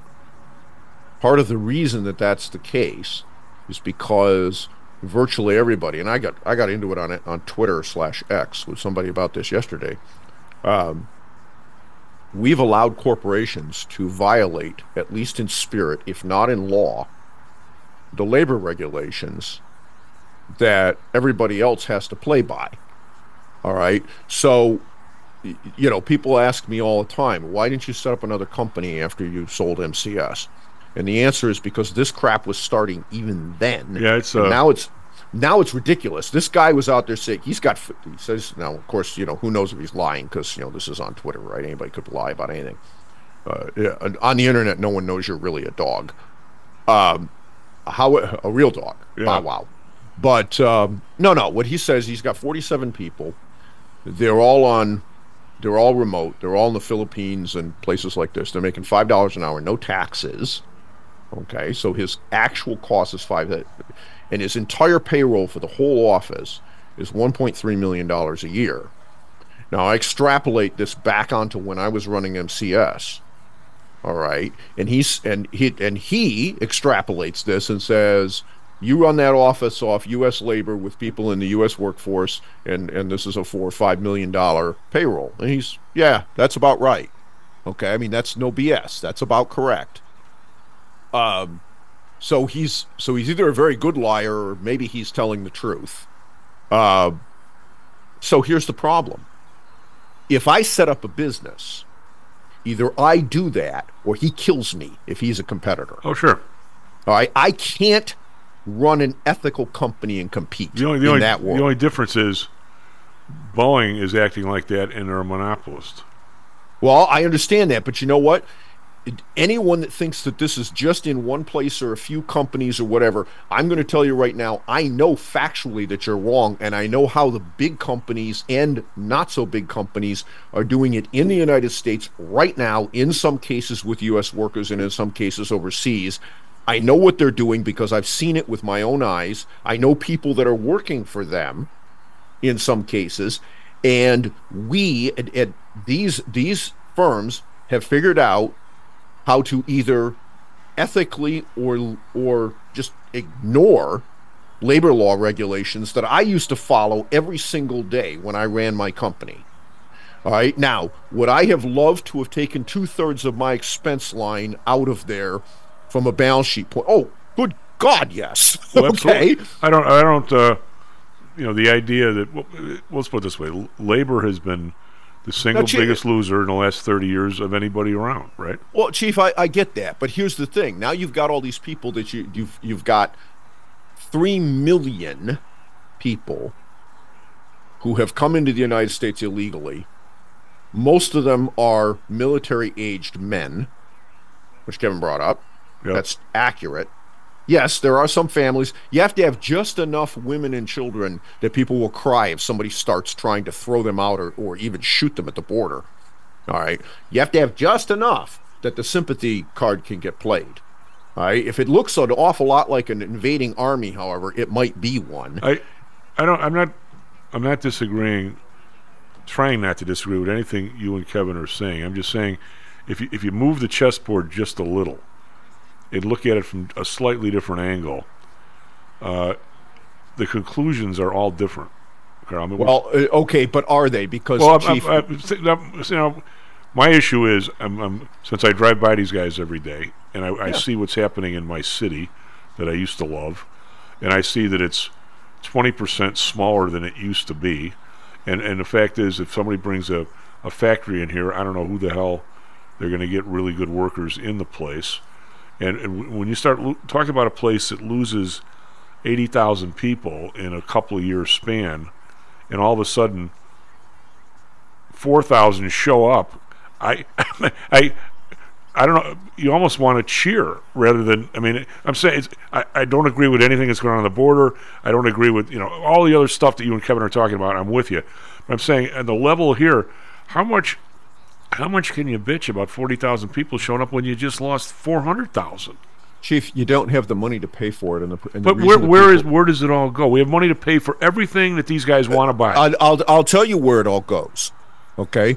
You have, you have multiple schools inside the city of Chicago that have five hundred pupil capacity and have fifteen people in them. We have a couple that have three thousand person capacity, and we've got four hundred in there. And I, I, yeah, and, ge- and guess what? All what of I'm the saying staff, when you say there's no but, money, but Chief, there is Chief, money. But Chief, yeah, you wasted it all. Yeah, well, it, you took a bunch of people. We're wasting it by the day. I understand that, but you wasted it all, and then, and this is the argument I used to have with my father. Okay, one of the reasons I didn't talk to him for a decade.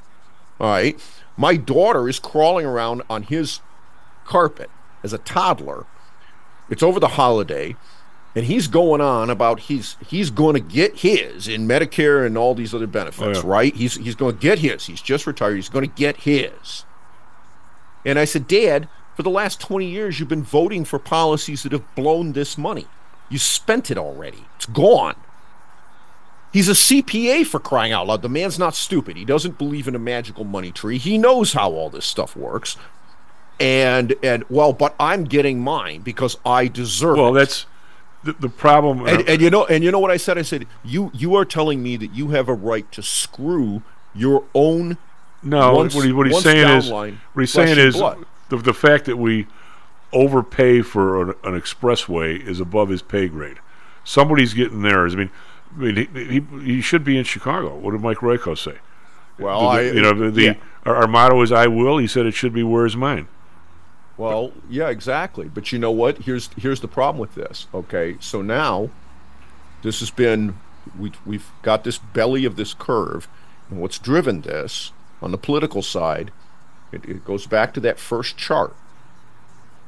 When you start doing this, it feels like taking a line of coke and shoving it up your nose. Feels great. Well, yeah. All right, because there is a belly in these curves. And it looks like you got a free lunch. You did not get a free Without lunch. Without a doubt. Karl, if, right. if I if I drove you some through some of the crummy neighborhoods in the city, and uh, neighborhoods that you know I used to live in, uh, one thing you probably would notice, most people wouldn't, is that every corner now, you'll see them redoing the sidewalk and going out about four or five feet into the street and putting down paver bricks instead of the sidewalk. Yeah. I got to believe it's the people they hire. It's got to be ten, twenty thousand dollars a corner.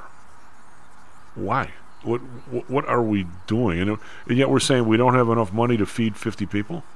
I mean, what? Well, because you, it's uh, because we we don't you know we don't care what the Mayor Daley and I, and I was a friend of mine. I haven't seen him in ages since he retired, but uh, he asked me. He decided to put all these uh, things in the middle of the streets with plants in them, like concrete things in the middle of the street, and uh, you know, like LaSalle Street and eighty-seventh Street. I mean, well, you name the street, the you know, the bigger thoroughfares.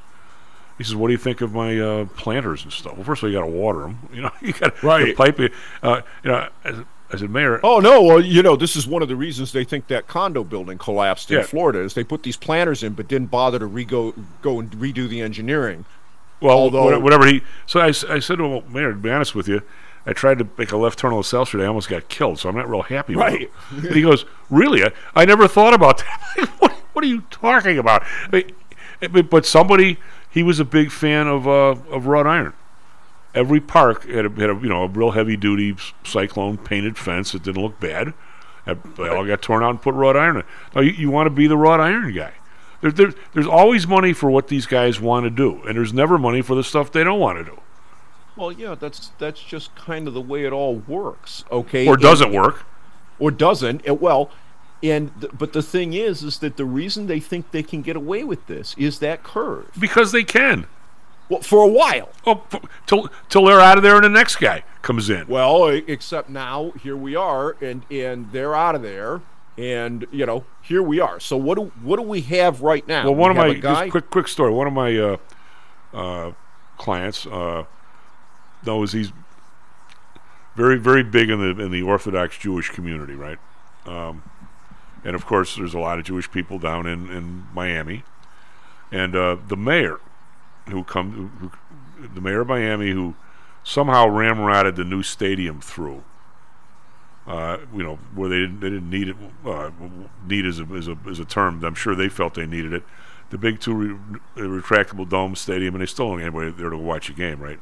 I mean, Miami's a horrible baseball town. So is Tampa. If they had one, one team in Florida, it probably ought to be in Orlando. But it, you know, it, it's not for me to say. So everybody's outraged at how much he spent on this thing, and he basically gets voted out of office. My buddy said he's still a guest every night, where all the movers and shakers have the skyboxes. He's still a mover and a shaker. He's into politics. He knows. He's given people so much money when he was in there. He's still he's still a celebrity. Yeah, because he gave he gave cities money, other people's money to some people. That that that's what they do, right? I mean, that's what they do. And I mean, I mean, I, I watched uh, my brother and I had a little, you know, discussion about the money supply turning up. Well, right. why why do you think, in my opinion, why do you think the market has run up the last eight weeks? Because some people are still getting the weekly numbers, and they know what's happening, and the rest of us don't get them anymore. I want to be on that list. How do I get on that list? I can't get on there. Neither can you.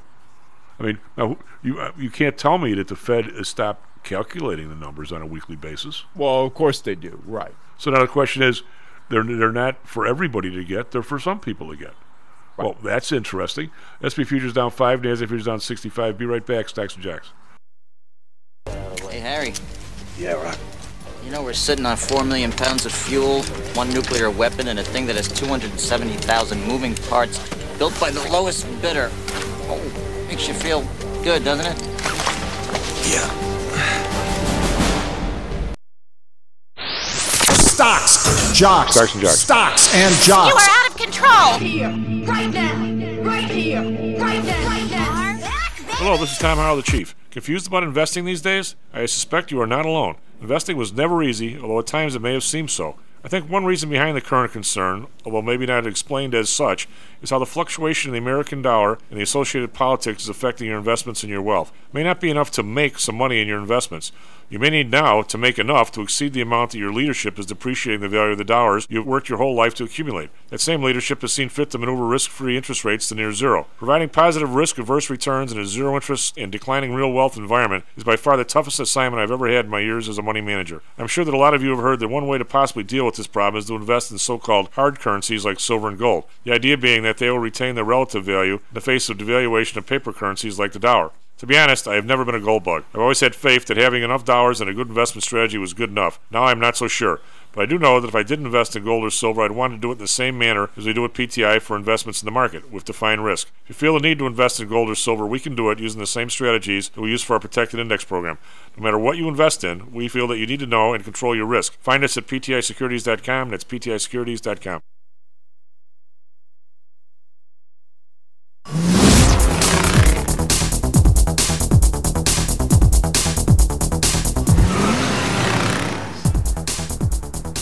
Hello and welcome back to Stocks and Jocks. I'm talking about Greg Pappas on the board.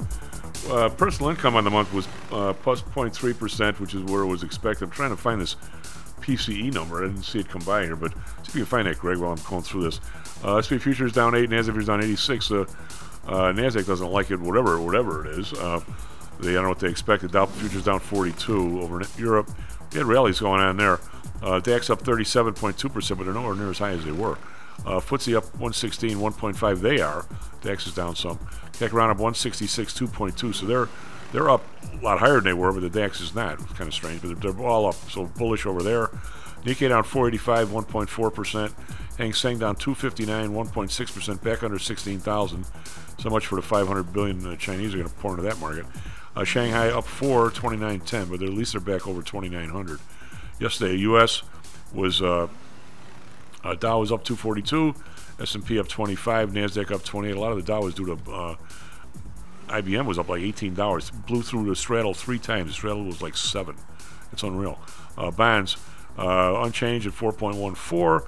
The bund unchanged two point two nine. Japan down three basis points, zero point seven two. We've got oil. Uh, well, it was creeping up, but it's up to seventy-six forty-eight six, even though it's down ninety cents today. Brent down seventy cents, eighty-one. Uh, seventy-three, not skyrocketing here, but definitely not in the seventy-one range anymore. It's mid-seventies. Uh, gold uh, up five ninety, two thousand twenty-three. Silver up seven cents, twenty-three bucks.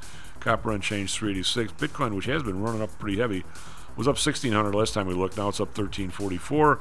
U S dollar uh, down sl- down slightly, with the euro up to one oh eight six, and the British pound uh, up to one twenty-seven. Uh, what do you got for us? Uh, oh, the zero point two percent in December on the P C E. Uh, two point nine percent from a year ago.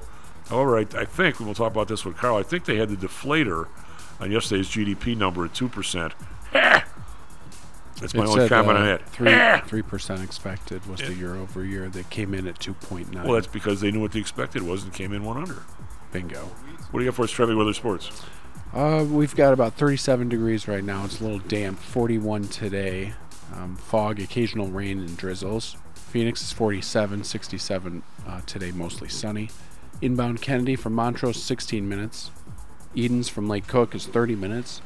Uh, Wolf, uh, inbound Ike from Wolf is thirty minutes. Ryan from ninety-fifth to the interchange, forty-six minutes. That one's getting worse, though. Inbound Stevenson from two ninety-four to the Ryan is thirty-three minutes. N H L, Coyotes lose in Tampa, three to six. Hawks lose at Oilers at oh to three.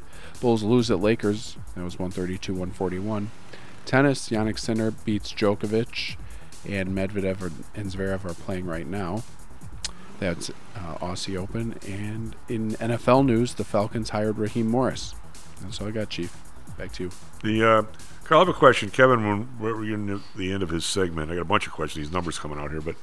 Um, mentioned, if somebody is really a carpenter in Venezuela and has a real income, why would they move? I, I, I don't. I cannot even imagine. Maybe you can help me. I, I'm not saying you you grew up in the slums of Venezuela, but I can't even imagine what w- would it like to be a doctor or a carpenter or an electrician in Venezuela when there essentially is no money. How do you how do you store well, any kind? The, yeah, here's here's the problem, uh, and this is this is one of the biggest issues I have with people just saying, well, you know, we have to find a way to accommodate this and deal with it, and you know, bring assimilate these people into America. Uh, my answer is no. At the border, we'll hand you a rifle and a thousand rounds of ammunition and send you back where you came from. Go solve your own problem in your own country and then come talk to us. Because all of this ultimately comes down to that. Right. All right. And if you allow people to just run away instead, they'll bring the very same political views and policies that cause the problem. But we didn't do that to people here that showed up on the ship from Ireland and get them guns and say, go back, get rid of the Brits. Okay, uh, uh, now wait a minute. Now hold on a minute. If you came over here from Ireland on the ship and you went through Ellis Island, you're right. We didn't hand you a gun and say, go, go get rid of the Brits. We also didn't give you anything at all. Mm.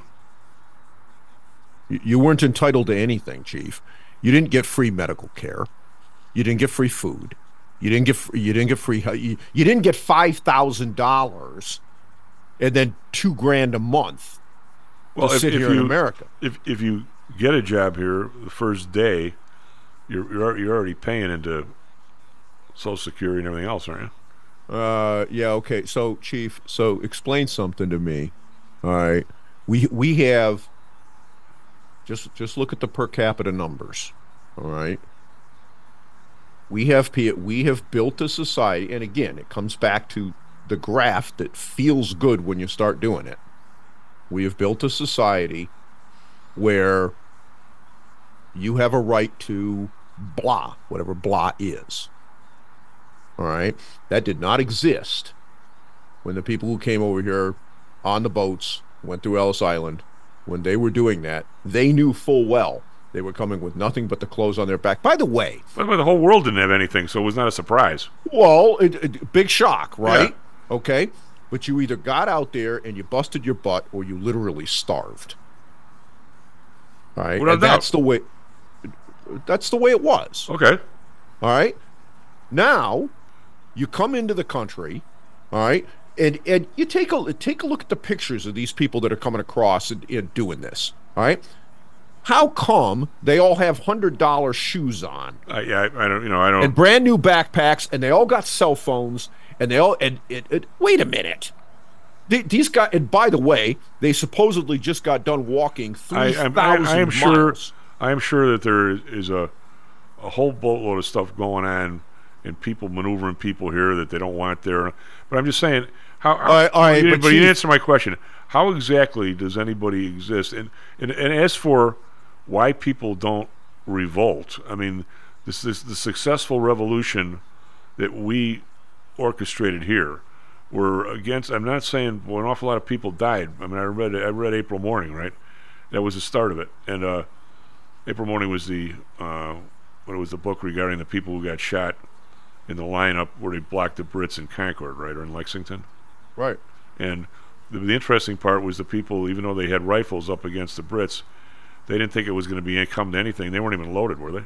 On our side, uh, some. It, it, well, yeah. The, the the beginning of it was, uh, you know, I mean, now once the Brits tried to retreat, uh, they got sniped at. Oh yeah, they got sniped at by everybody. All, all the way back. yeah. yeah the, the the kid who was the hero in the book ended up taking out like three of them, didn't he, or something? Well, there was one guy that, that took out several. They bayoneted him like fifteen times, and he lived. Yeah, it was a think about think about that one. But I mean, you were you were pretty much, if you were a, a, a farmer hunter kind of guy, and and had a had a musket, you were pretty much the equivalent of a soldier. I'm not so sure you can tell the people in Tiananmen Square against the tanks, it's up to you guys, or the Iranians. How many people over there would like to revolt in that place? And good luck with that. Well, here's but there's a there's a core there's a contrary element to that too, Chief, which is that You know, we see we, we have a bunch of people that run around and say, oh, you know, these elites, they, you know, they, they control the world and there's nothing you can do about it. And the answer is, you know, Al Gore and his pals, his car- the Kerrys of the world and such, yeah, they fly all over the world. They, you know, they love to, you know, wave their hand in the air and, you know, hey, look at me, look at me. You need to stop driving your truck and, you know, things like this. Fine. Guess what? That plane has, has, you know, four and a half million parts in it too, right? And one golf ball down the air intake of that engine while it's running and it's scrapped. Oh, yeah. Now, by the way, how many people of reasonably high level of skill and willingness to produce do you got to have to make another engine once somebody does that, right? And the answer is, oh, what, ten or fifteen thousand? Well, we, we lost. Well, what if people yeah. say, no, we're done with this? Oh, you're not flying anywhere. I, I, I still believe, and I know, and I'm not telling people what job they should have or not have. I mean, it's not up to me to do, but I'm saying if if you are going to take a city like Chicago, which was a massive manufacturer, and again, I, I would admit and apologize to the listeners that I'm Chicago-centric, but Chicago is a, a city that is is basically America, I think, for the last hundred and some years, or maybe several hundred years. And uh, when you have the idea of having, you just talked about, you know, after the war, we had this incredible growth. Well, I look at the rest of the world and I say, I don't see any nice houses. I don't see any washing machines. I don't see... It, it, it means Yemen looks like Europe after the war, doesn't it?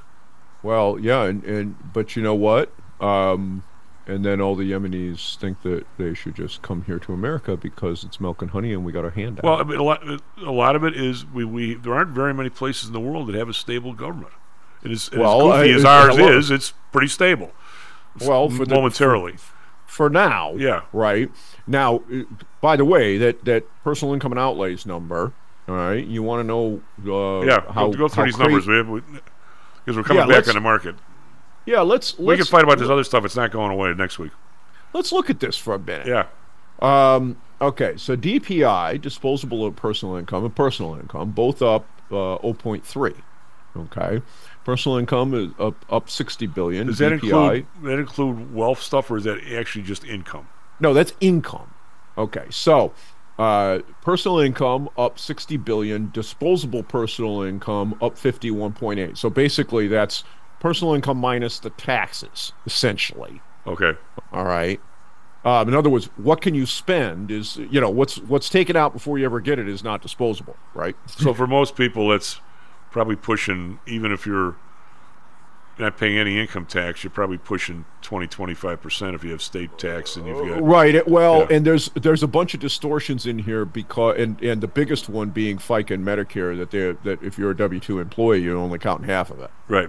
All right, which is B S. It's which all really money is, you earned. It's all you because, yeah, you earned, you know... They would, they, you earned it, yeah. but, but it's not on your stub, right? Right.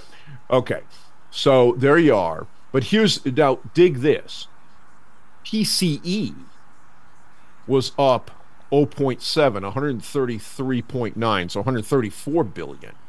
All right, so in other words, I made another fifty cents, and I spent another dollar. So the P C E is up more than the income? Double. Yeah. Okay, well, that, a little bit more than double. All right, so... now. Okay, now just this, stop for a quick second. Continue. You know my numbers of the last four years. Inflation's forty, and the increases are twenty. Every every time, when somebody somebody like you, any anybody who comes up with a calculation you just did, it comes out to the same number. People are about half as good on their income as they were on the inflation from four years ago. Oh, gee, big shock, yeah. Right now. Well, you, you and I know the, that. Nobody else talks about it. You, you want the real kick between the legs? Okay. This is this is horrible. The within services, the largest contributors to the increase were financial services and insurance costs. All right. Well, you know the insurance up, costs were, were huge. Well, next one up, healthcare expense. Gee, I'm shocked. And recreation services, and the largest element in that component was gambling. So that means people gambled more. The price price doesn't go up. They just gamble. Uh, yeah, they gambled. Right. Within goods, the largest increases were motor vehicles and parts. Interesting. Other non-durable goods. And the top line one there is prescription drugs. Without a doubt. I told you a story and, about my battery, didn't I? And and so here we are. Well, yeah, you need a, you need a new battery for your truck. I, no, I mean, I, the, the, I bought it from the same guy four years yeah, ago. Yeah, bend over. It's twice what it was well, no, a couple oh, of years ago. Oh, no, no. Uh, he, he, he said, I said, you know, I, I'm losing track of time as I age. He goes, it's almost four years to the day. That's how long they last. Especially yeah. if you had anything where it's, it's been charged down and you had to charge it back up. If it's over three years old, that just kills them. I said, okay. I said, you know, it's two twenty-five is a little bit, a little bit rich. And he goes, four years ago, I remember I paid sixty-nine dollars for the battery I sold you. Uh-huh. I, I just paid one hundred eighty dollars for this one. So yeah. that's what, that's oh, two and a half, two, almost three times. Almost three times. Yeah, yeah, well, guess what? In the last year and a half, I've had to change both of them because I, you know, I came out of Florida, and up in Tennessee, it's a little bit less. But in Florida, you get about three years, like it or not, because of the heat. Oh, really? Okay. Yeah, it's, well, it's, it, you know, chemical processes, the hotter it is, the more you get, right? I remember, I mean, the, remember the slogan, batteries... Uh, die in the winter, but they're killed in the summer. Yeah, and after and after about three years in Florida, they're junk. Okay, and it doesn't matter how much money you spend on them; that's just the way it works. And it's it's better in Tennessee because we don't get as bad. Okay, but of course you find out that it's inadequate in the wintertime when you go to turn the key and get a click. Yeah, and so but but I've had to change them both, and uh, yeah, they're double. They they're more than double, and I, it is what it is. All right. I mean, my daughter's had to change the one in her truck, and, and you know, the one in her car is getting a little well, long in the Dan's transmission. I don't, I don't want to ask him because I know he was so pissed. He had Mercedes. They wanted twenty five grand for a new transmission. For for a new transmission, I don't know. I don't know if he dumped the car. What he did, but well, that's a you lot. know, th- well, there's all right. So the other thing, by the way, I don't know if you guys, if if you've been paying attention to this from a specific company perspective. Um, you see what happened to Tesla yesterday? Yeah. Well, you know, the reason yeah, we had, a, cl- we had a client that was long it, and we wouldn't want to hedge it. Ouch. Yeah. Um, by the way, uh, Elon is still, still hasn't gone to jail for claiming he'd have full self-driving ten years ago. Yeah. And and now he's saying, well, maybe in twenty twenty-five.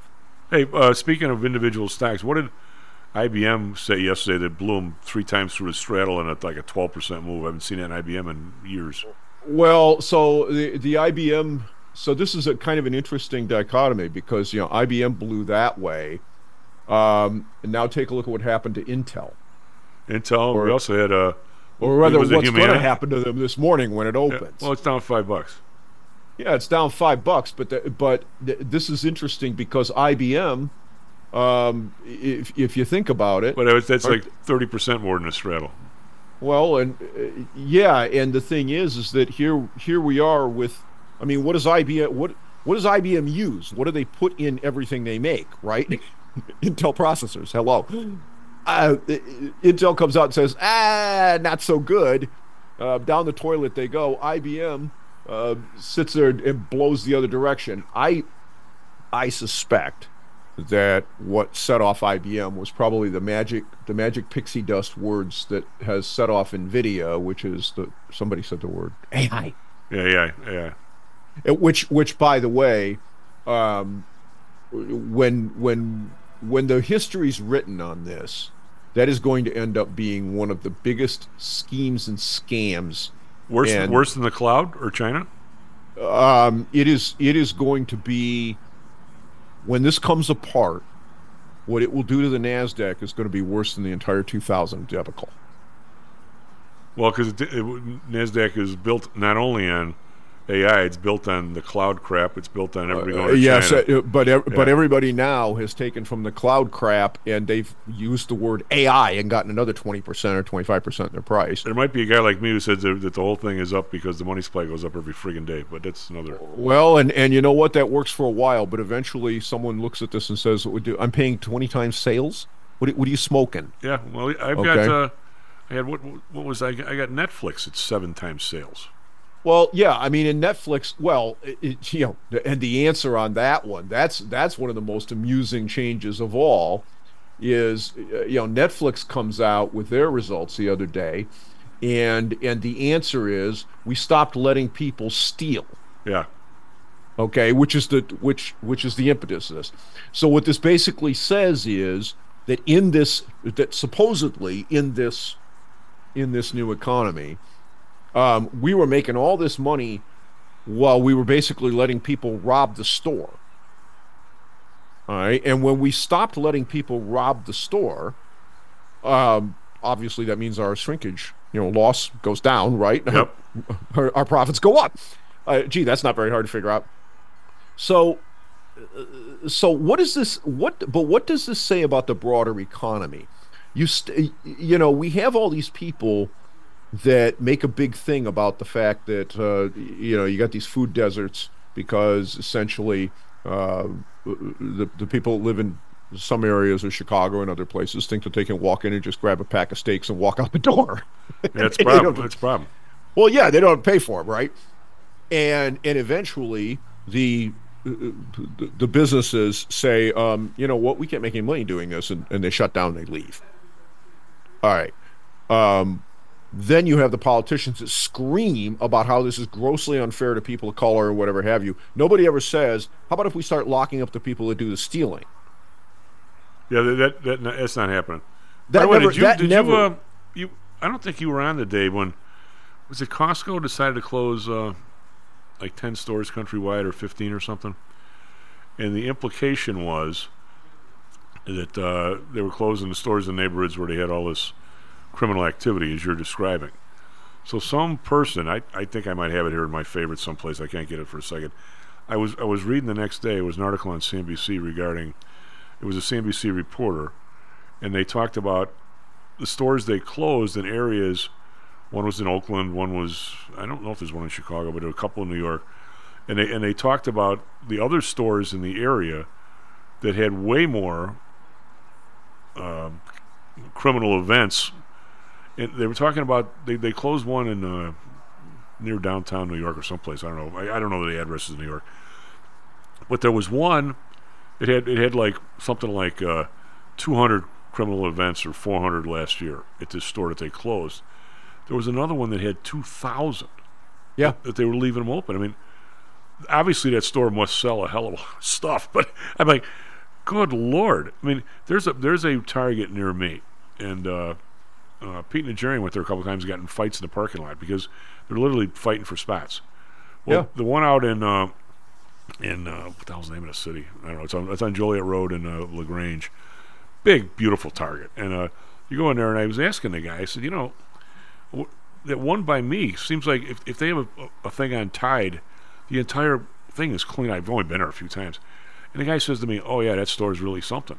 I go, what do you mean? He goes, we go through essentially a semi and a half a day here. He goes, which makes us, you know, one of the top, not top stores, but one, we're on the upper level. He goes, those right. guys do like, they could do like four semis a day. He goes, it's unbelievable. I'll bet they have all kinds of events there where you need a security guy or something, but they're not going to close that place. Well, that's but see, that's the thing is that it's you know it's all percentages, right, Chief? Yeah. I mean, if I'm you know if I'm selling a million dollars a day worth of merchandise and somebody steals, you know, three hundred bucks worth, I'm okay. I don't like that they stole three hundred bucks worth, but I, yeah, okay. If I'm selling ten grand worth of stuff a day and somebody steals a thousand, well, now wait a minute. All right, I, I'm not going to be around very long if I let that go on. Hey, uh, back to those numbers, because um, we, you know, you're our, our numbers guy. You start talking about uh, how, how does somebody even determine the cost of health insurance when every policy is now different? Now, the reason why I ask this is I know uh, we've had a couple of listeners sent in, by the way, and you confirmed that the amount of deaths, plus just the people around me, I, uh, the, the amount of deaths in the last six months last year and ongoing this month seem to be way higher than predicted. Whoever, you know more about that than me. But let's just say they're they're way higher than predicted. Five, five or six sigma, buddy. Yeah, well, what I'm saying. But you, you know, yeah. you are, are always talking about, you know, vaccines possibly being part of it. But let, let's leave that alone for a while.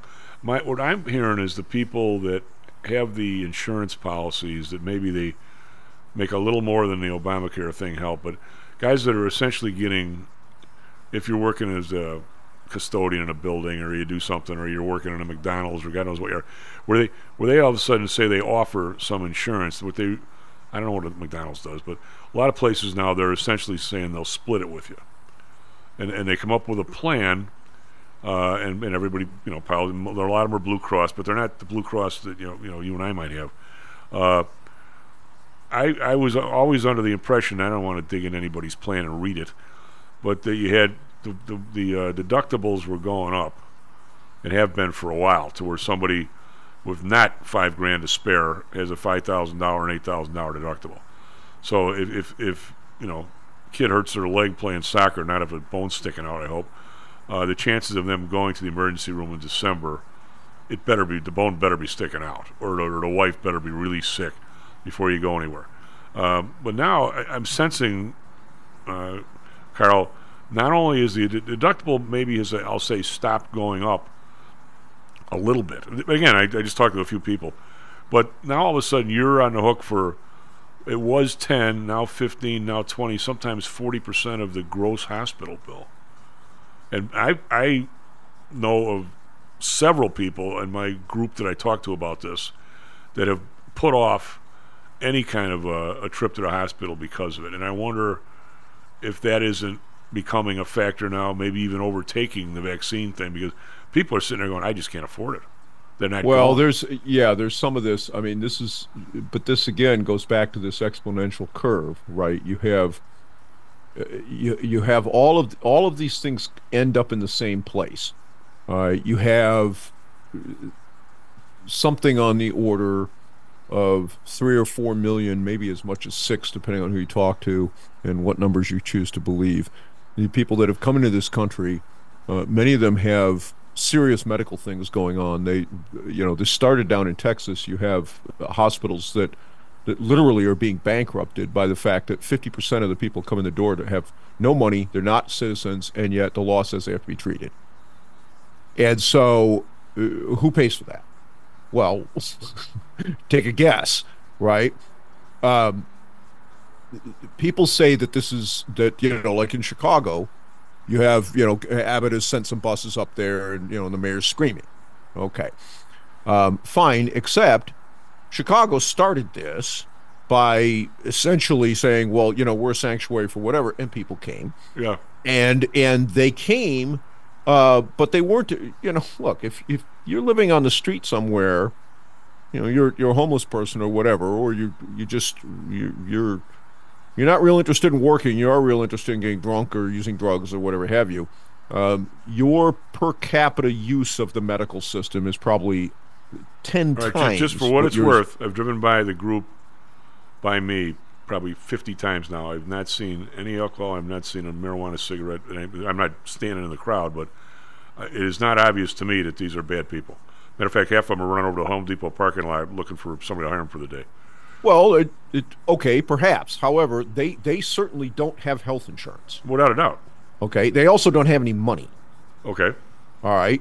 So when they show up, we have designed a system in the United States. And by the way, this is unique to the United States, that says you show up, they're going to treat you, and that's the way it is. Now, the reason I know this is unique is I used to dive, used to scuba dive quite a bit when I was on vacation. I thought you places. said you used to dive. So how do you do that more than once? Uh, no, no, D I V E. That's better. Right, right. And, and, and there is a risk, no matter what kind of diving you do, if you're a scuba diver, that you will get the bends. You will screw up, something will go wrong, and you'll get bent, okay? Sometimes it's your fault, sometimes it's not your fault, but it can happen. And untreated, uh, it can kill you or produce permanent paralysis. So when you, if you have this happen, you need treatment, and you need it right now, right? It, you, you cannot put this off. You need a compression it, it, chamber. Right, and by yeah. the way, you can't get it in an airplane because that makes it worse because the altitude goes up. Okay, yeah. so so you can't fly home to get treated. You need to be treated wherever you are today. All right, you go down to Cozumel and go diving down there in Mexico. If you get bent, they will not treat you if you can't pay for it. Period. End of conversation. Oh, they yeah. don't care if you die. But the but it's the the price is Uh, less. Oh, oh, oh, no. Oh, maybe no, not. no, no. And if they can get money, maybe not. No, bring money, okay, and a lot of it. And by the way, you're not going in the chamber until you can prove you you can pay. I get it. It's sort of like uh, you pay, pay up front. You know, you know, it, you know who does that here? All right, now people now, have a have a cosmetic surgery, shall we say? Well, I understand that, but yeah. but here's the th- all right, Chief. So tell me again why it is that somebody who comes here illegally from Venezuela or Mexico or whatever have you, okay, can walk into our hospital and immediately get treated. But if I'm down there and I'm diving and I get bent and I don't I have don't, medical insurance, I don't so have sure I money. Ca- I'm not so sure I want to copy the uh, Venezuelan. Well, I'm saying if I don't have either insurance or money, I'm going to die right there in front of the chamber looking at oh, it. Oh, yeah, yeah, I get it. All I mean, right. My, one of my, and yet, my buddies in the building here is from Mexico. I mean, he, well, you know, and the weird part, his, his dad was up here enough to where he... he qualifies for Medicare, and yet he refuses to come up here. Well, I, you know, it's the thing is, is that we we have built all of these these structures in our society, and it's not just here; it's everywhere. Yeah. It's in every single thing. It's in, in it's it is in education, it is in housing, it is in all of these elements, and all of them come back to the same basic thing, and we have got to stop it. I would agree. By the way, next week. Uh, Let's go into some of these hospital costs and versus variable variable versus fixed versus overhead, which I'm still pretty good at, I guess. Uh, I think it'll be enlightening for a lot of people. I mean, in terms yep. of what people charge versus what people... Uh, I wish I had uh, a, a doctor person, but I don't. So you and I are going to have to be it. Uh, S and P futures unchanged. NASDAQ futures down fifty-four. We're coming back here a little bit. Again, the numbers seem to have not been horrible, and people seem to like them. Uh, whether they're the real numbers or not, eh. You know, Karl went through a bunch of them. Uh, we'll talk next week, buddy. Uh, back on Monday, Stocks and Jocks. Stocks and Jocks is brought to you by P T I Securities and Futures. Go to P T I securities dot com. P T I ProDirect. Trade for as low as a penny per share and a dollar per option contract. Learn more at P T I pro direct dot com. Nadex. Offering an intuitive way to trade the financial markets. Visit Nadex dot com. Home Source Realty. Call Audrey Johnson at seven oh eight, three four nine, three four five six. Hamzy Analytics. Listen to Fari Hamzy every other Thursday and visit Hamzy Analytics dot com. ChiroMed. Back or neck pain? Schedule a complimentary consultation by calling seven oh eight, four oh three, two seven two seven. Dax Research. Tune in for David Andelman's technical analysis on Mondays and Thursdays and call one eight hundred, eight two one, four nine six eight.